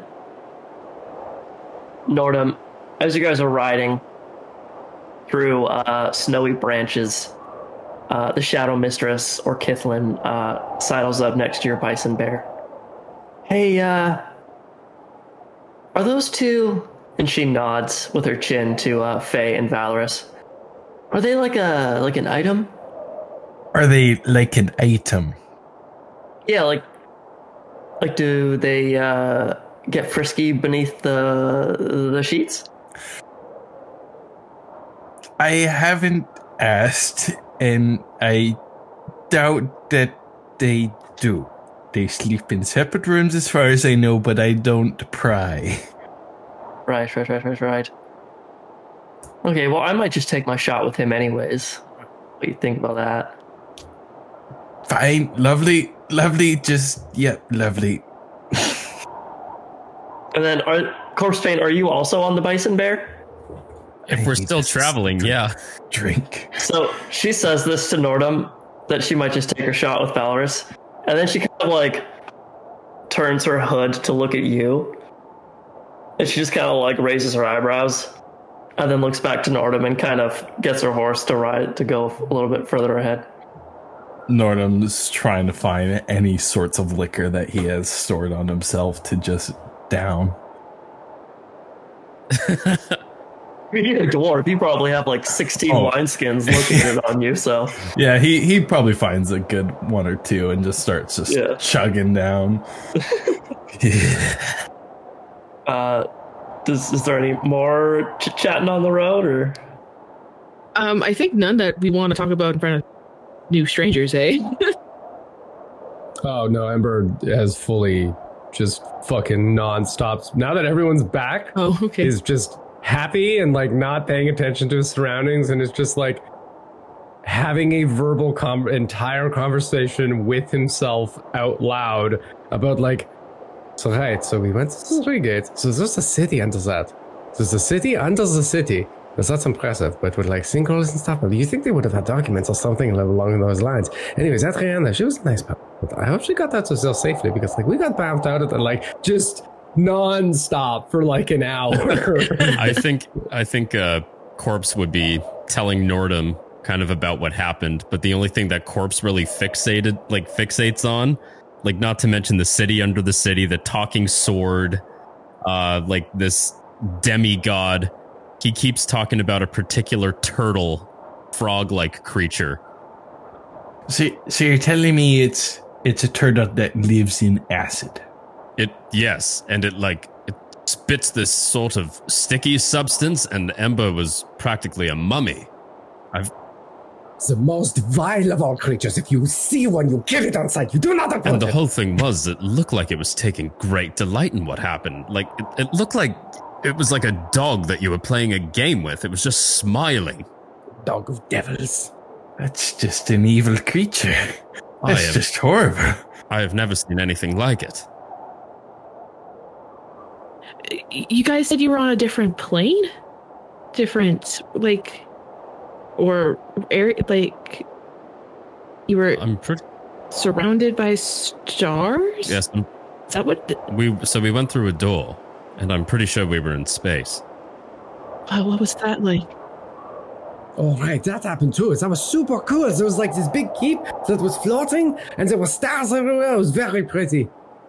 Valoris? You, you see you see Agan and Kitlin look at each other like, uh huh, yeah, sure. Perfect. They think you're insane. We'll just roll with it. The upper hand.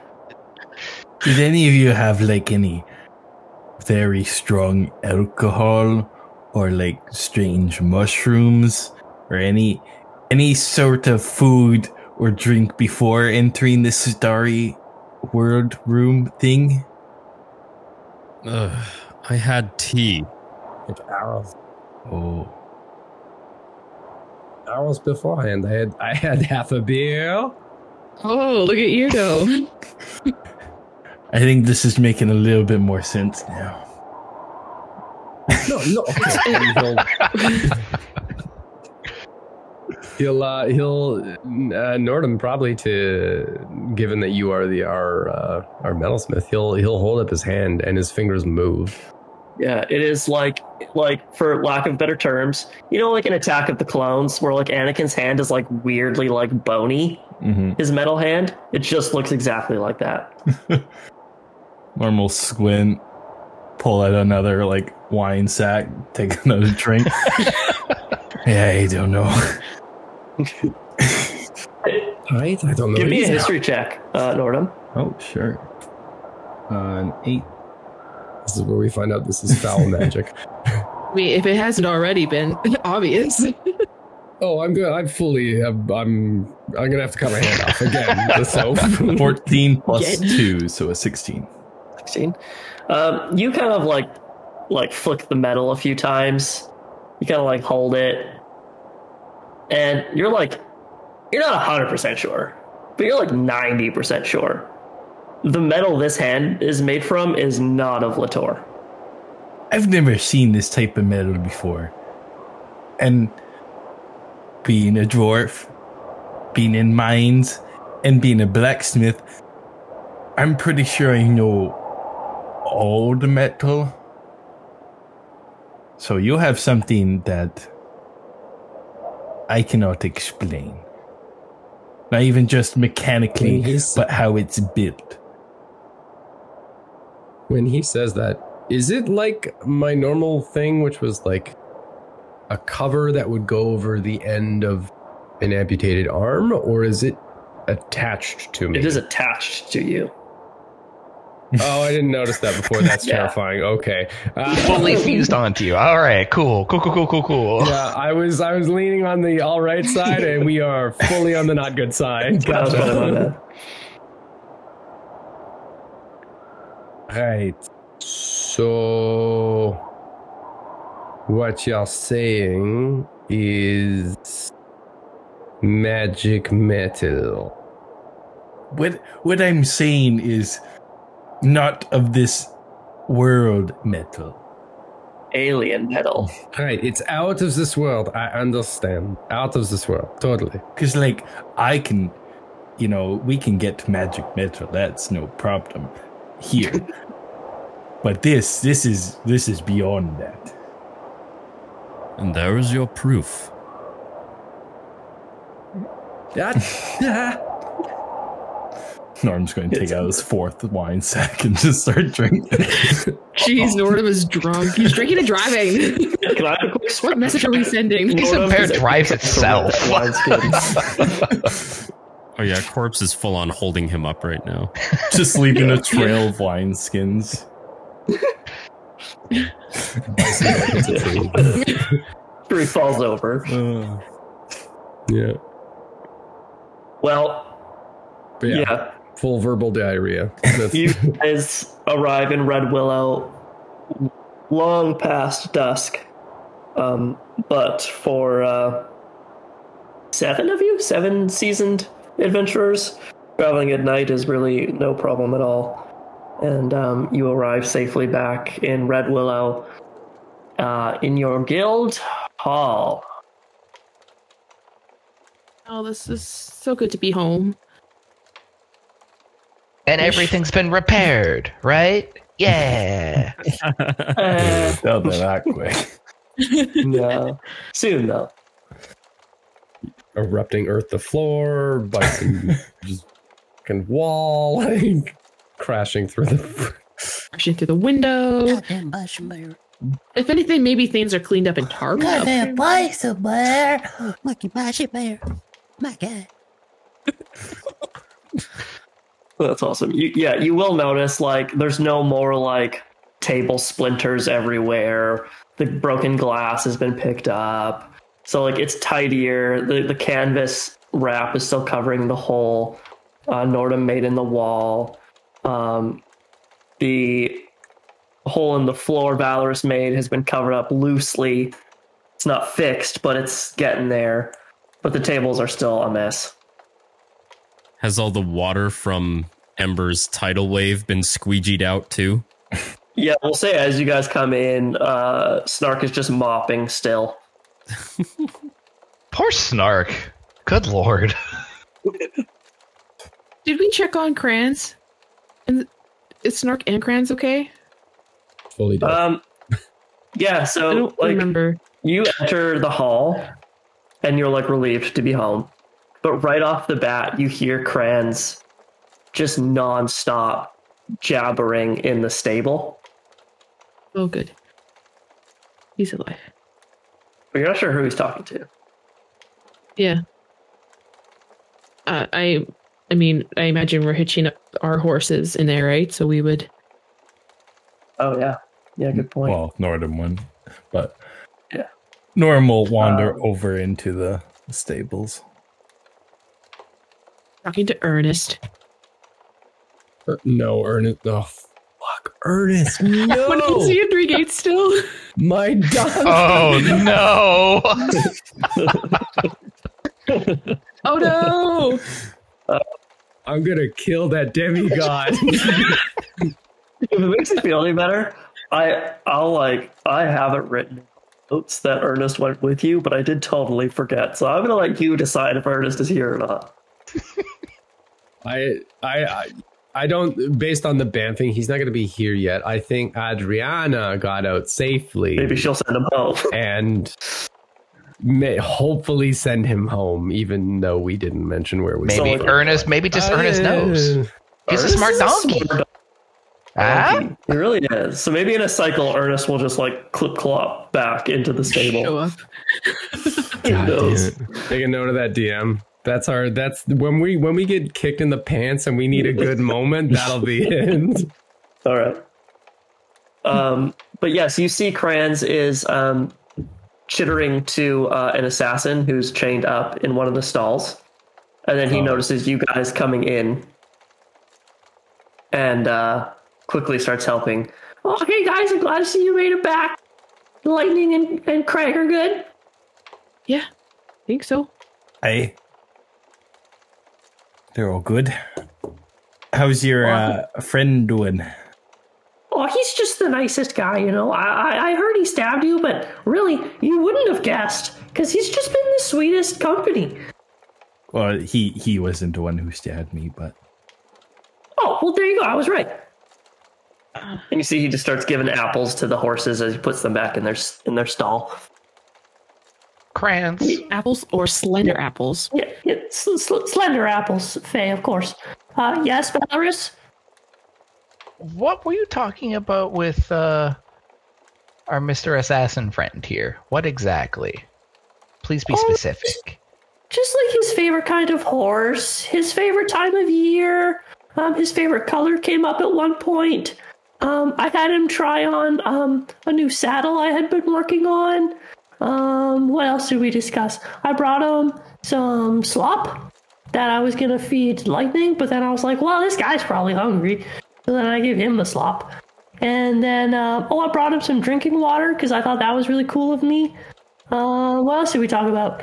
Um, I, I think Oh, we I- get the idea. oh, oh okay. Thank you. Uh, I'll walk over. wondering, Oh, sorry. Ch- the chestnut is his favorite horse. Oh, chestnut. Okay, good to know. I'll uh, wander over to the stall that he's in and kind of. just, I just want to see if I can get any identifying marks or like see anything recognizable Yeah. on him. So they've like torn off most of like his armor. It was like le- leather armor. It's just sitting in the corner. um, he is a dwarf, Dwarf. and Do I you don't recognize him. Okay. No, you don't. Damn. But um, basically, uh, Princess Vicenith will like join you to see how you guys are doing and blah blah blah. Um, she doesn't introduce herself to the other three yet. She kind of comes and finds you, Nordhum. He is a member of the Sanguis Quasitor Guild. I does recognize or order. Ugh. Does Nordhum recognize that? Uh, he does. They are a guild that deals with taking contracts to hunt monsters. Although, however, they are also quite known to take contracts against people if they have the supporting evidence that said person is purely evil. And you can learn so much more about the Sanguis Quasitor, Quasitor Guild in Book 2 because they're in it a lot. Available now on Amazon. Haha. Self. Hell yeah. So if they only take contracts for people who are absolute evil, Norris is trying to like, like, am I extremely evil? Um, He's like, no, it can't. I can't be. He's like, so then why were they here to attack members of the Red Willow Guild? Uh, this bright yellow, uh, resplendent dragon blood puts her clawed hand on your shoulder. People can be misled, Nordhum. Whoever hired this guild must have been a damn fine liar. Or you both had ties to Silver Rock. Just throwing that out there. Does um question would the gem of suggestion like leave any not like traces yeah on someone? Like is there any identifying way to show that they were under the spell of gem suggestion? Give me a- an Arcana check because you are actually quite familiar with this, and I um, have redubbed it as the Gem of Domination Okay. because it is a little bit more fitting than just suggestion. Uh, I got 18 plus 2, so dirty 20. You guys are rolling really hot tonight, and it's kind of Yeah. pissing me off. I'll be honest. I rolled a seven, a four, and a three. No, I'm not. Some Um, of. Yeah, it, it does. Would, There's uh, a lingering, like, uh, what would you call it? It's not, Arcane afterglow. well, it kind of like leaves you in like a haze, you know? Once you've been like torn apart like that from the inside. like he's given a different type of glow? Yeah. And yes, this guy has been, and it is quite recently. and I can. I'm assuming I can confirm that via Monocle. sight, via monocle of power. On him? Like if I look at him, does he look like he's got some sort of thing? Yeah, going on it almost him? kind of like you know how like when steam leaves your body, it almost kind of Mm. looks like that, and it's got like um, like a perpetual Yeah. kind of. and it's in the shade that you remember seeing in your vision. You remember seeing the the the gem that had like uh an opaque black core and kind of like a translucent silver like outing shell. Hmm. All right, so he's like steaming or glowing Nor- or something. Norton will just yell out, Valoris! Valoris! I'm right. Yes, yes, yes. Hi. right here. Who who did you sell the gem to? You know the gem. Oh, th- yeah, I'm actually very interested in that because, like, there's a, an earth-sending wall that may be coming up pretty soon, and I need to get some things, and that's one of them. Who, So, who did you sell the gem to? Uh, I didn't sell it to anybody. Okay, who minor details right now. It just just need a name. A name. Valoris will will reach into his pocket and he will pull out a stone and just show it to Nordhum without saying Oh, no. anything, and then he'll put the stone away. And so it's the stone to um Aelandir. yeah, for, Con- to, for contacting or summoning or Yeah. Yeah. Adam drops his face into his hands. Didn't sell it to him. Uh, all right. Now, you said he is also a man who is an importer and exporter of goods. Importer, exporter, more of a, a connoisseur. I think is more of an accurate description. Now, when you gave this gem to him, was it for his own or is it for someone else? Do you know this? No. Why would I ask that kind of question? Because it's a very, very powerful object. Bad for business. It's going to be bad for everyone's business now because mm, What is exactly the stone? Like, we keep on referring to it, but what is it? See, uh, Agan Dusk walks in through the doors from the hallway. He goes, I'd also like to know what this stone is. Should we get out of the stables? Just gonna say, like we're we're having like a convened meeting in our stables. So it's like, well, maybe not. Sure. Another, we'll talk about this in another place, away from this assassin man. Not misguided assassin. Still an assassin. I think that's Still the argument there. A man of fellow detail. I respect it. You guys head back into the tavern, I imagine. Yeah, Norm will go straight to the Hmm. bar and down another ale. Because these past few days have not been his friend. Uh, sorry, what was uh, it called now again? Quit.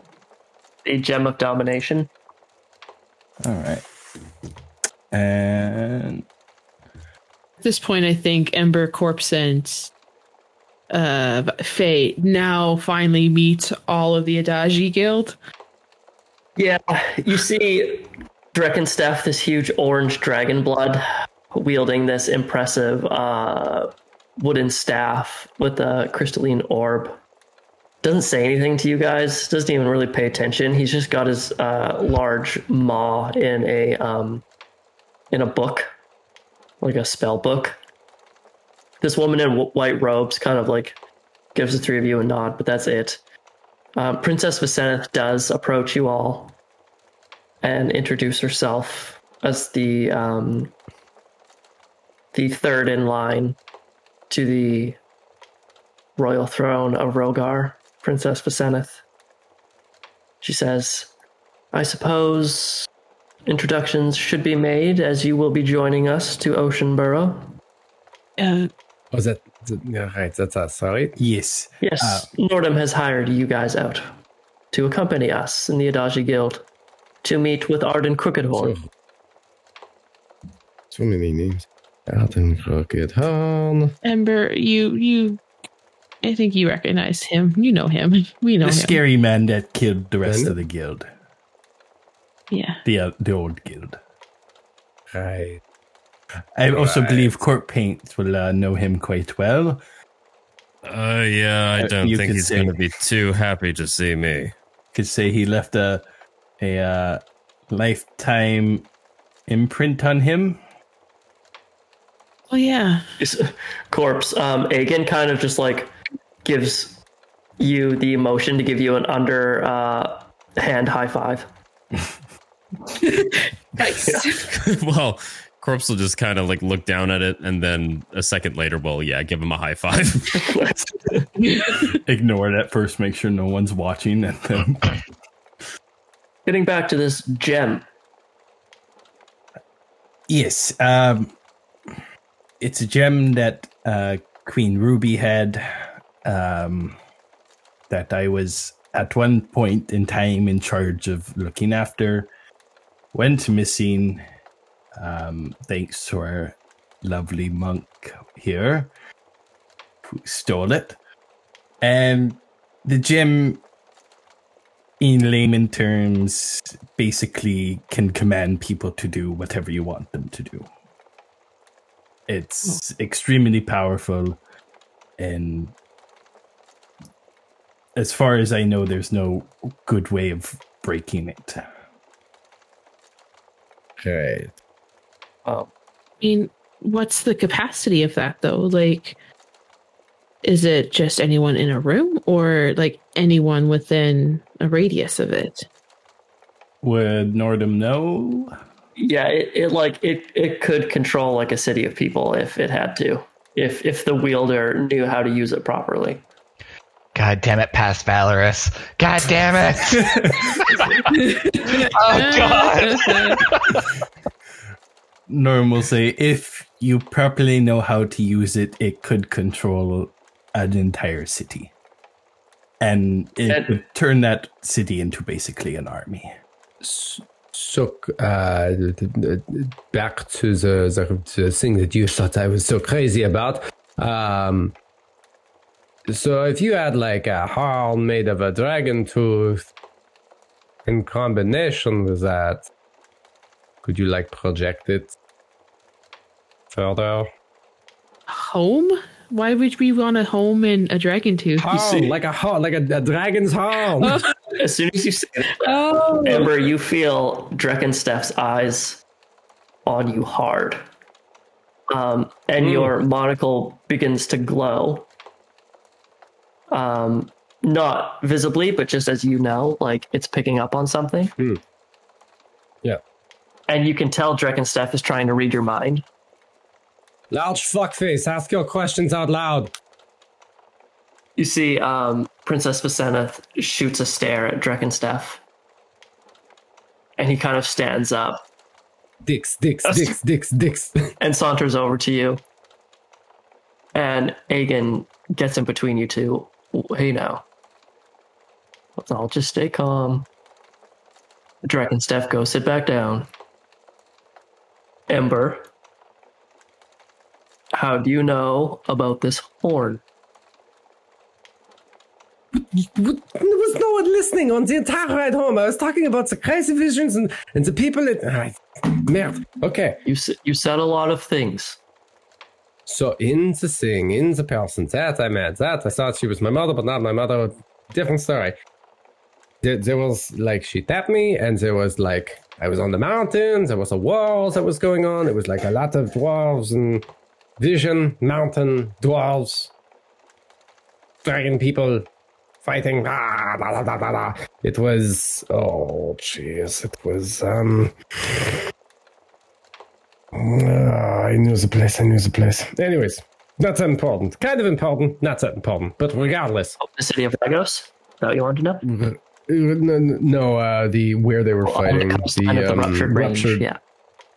ruptured range. That was it. Excuse me. Right. So they were fighting coastline ruptured range. There was sh- ships, all that fun stuff.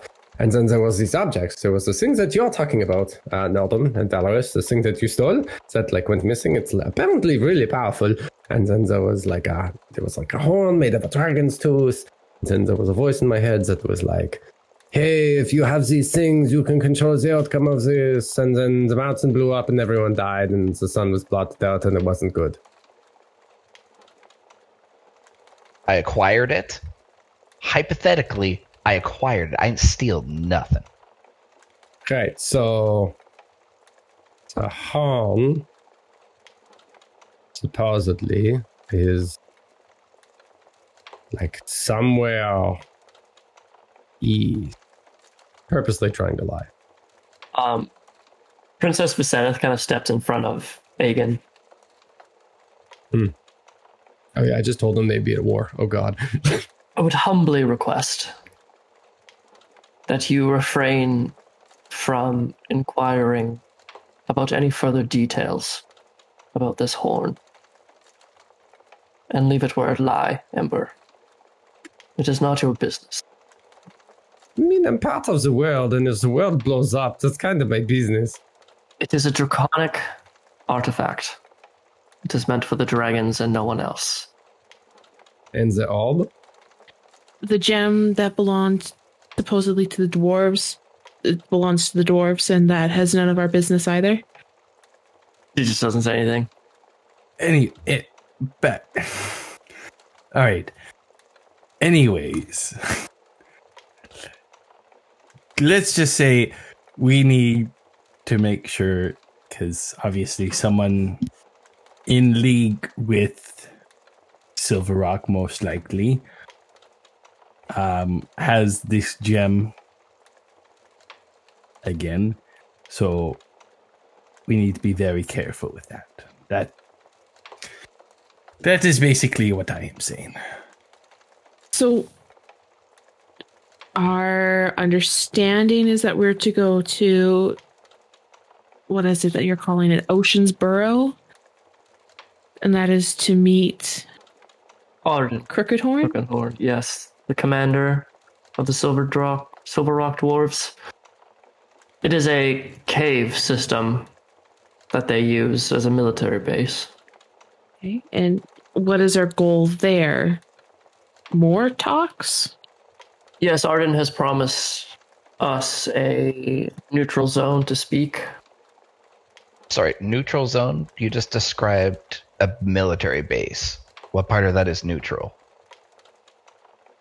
Well, I imagine we'll be meeting on ships and we'll dock up the coast, perhaps. I'm not Ah, entirely sure that the meeting will take place inside Ocean's Burrow. It's just we'll be meeting them, but it is something we had considered. Thank you, Valoris. good, good. I'm glad. So glad. And Nordhum, what'd you get on that roll? 17? And what am I rolling for? Sorry, I missed that. Just just a, a basic intelligence check. Oh, intelligence is uh so 17 plus 2, 19. It doesn't make any sense to you that Valoris would be hired to steal the gem from the dwarves just to give it back, back to, the, to the dwarves. dwarves. Yeah. Unless they were looking to get rid of me. But I feel like they could just easily get rid of me without needing cause. It's not like you don't It's a very roundabout way to do that when there's just Yeah. so much easier ways to execute that. Not like there's a workers' union for to prevent that. The Dwarven Silver Rock unit is here to protect our workers. um, yeah, which uh, Norm thought about that, but it's just, or it's at least he's more or less thinking not that someone stole or like he hired Valoris to steal it to give it back to them, but like it's traded hands a couple more times to get back to them. That's more or less what Nordhum is kind of along the Yeah. lines of thinking. Which could make sense. That or Nordhum also has another enemy that is just not working with them, but in the end is helping them without necessarily knowing it. busy boy. Well, if we're if you're all done with uh, questions about the gym for tonight, uh, I am extremely tired. Um, and I'm sure most of us are extremely tired. So, I think maybe a good night is in order, and we'll discuss our travel plans tomorrow. You get um, a nod from Princess Vaseneth. Because I, I, Nordhum, I was hoping to make a quick little side venture off to my little destination because I thought we had a full cycle. But uh, if we need to push agendas up, I do understand. Well, I mean, um, technically, your uh, where you need to do that is on the way to yeah Hollows or not Hollowsboro. Oh, is Crater Bay kind of Owensboro. on the way? Kind of. Yeah, I mean, Crater Bay would put you like maybe half a day out of your way, so it's pretty doable. Then it's of no consequence, assuming I don't get blown through another wall. Norm will maybe bring that up in the tomorrows when they talk about travel. Is that they would like to do a couple stops along the way because also Crater Bay is a place that we could get food. So along the way for food for the town, we could buy it, have it sent back on our way. we are sailing, there's also the chance of dealing, sorry, not dealing, but uh, encountering that uh, water problem that was harassing the fishing boats and stuff. Aye, that is true. yeah, there was a contract for that. Yeah. Well, I have some letters to write for tonight. Um, uh, but to the new ones, mind readers or not, have a comfortable sleep. To the rest of us, uh, it's very good to see you all again. Glad you're safe. Girls! And in their ways, and capsules with me. So glad you're safe as well. When the Adaji Guild leaves the hall, Yeah, which they Uh, just kind of exit out now. yeah, uh, Nordhum would like to round everyone up and meet the have them all meet in the war room. Yeah. Uh, so I'm sure as you all figured out and put it together, um, we'll be helping the Adaji Guild go with them to meet Crooked Horn. Um, I am going to try a lot in my power to not get them to actually go and meet. And basically just because I think it's just signing their own death warrant, you know? Yeah, I mean, how can we trust Crooked Horn considering the last time went so well? Exactly. And also, they know I know information.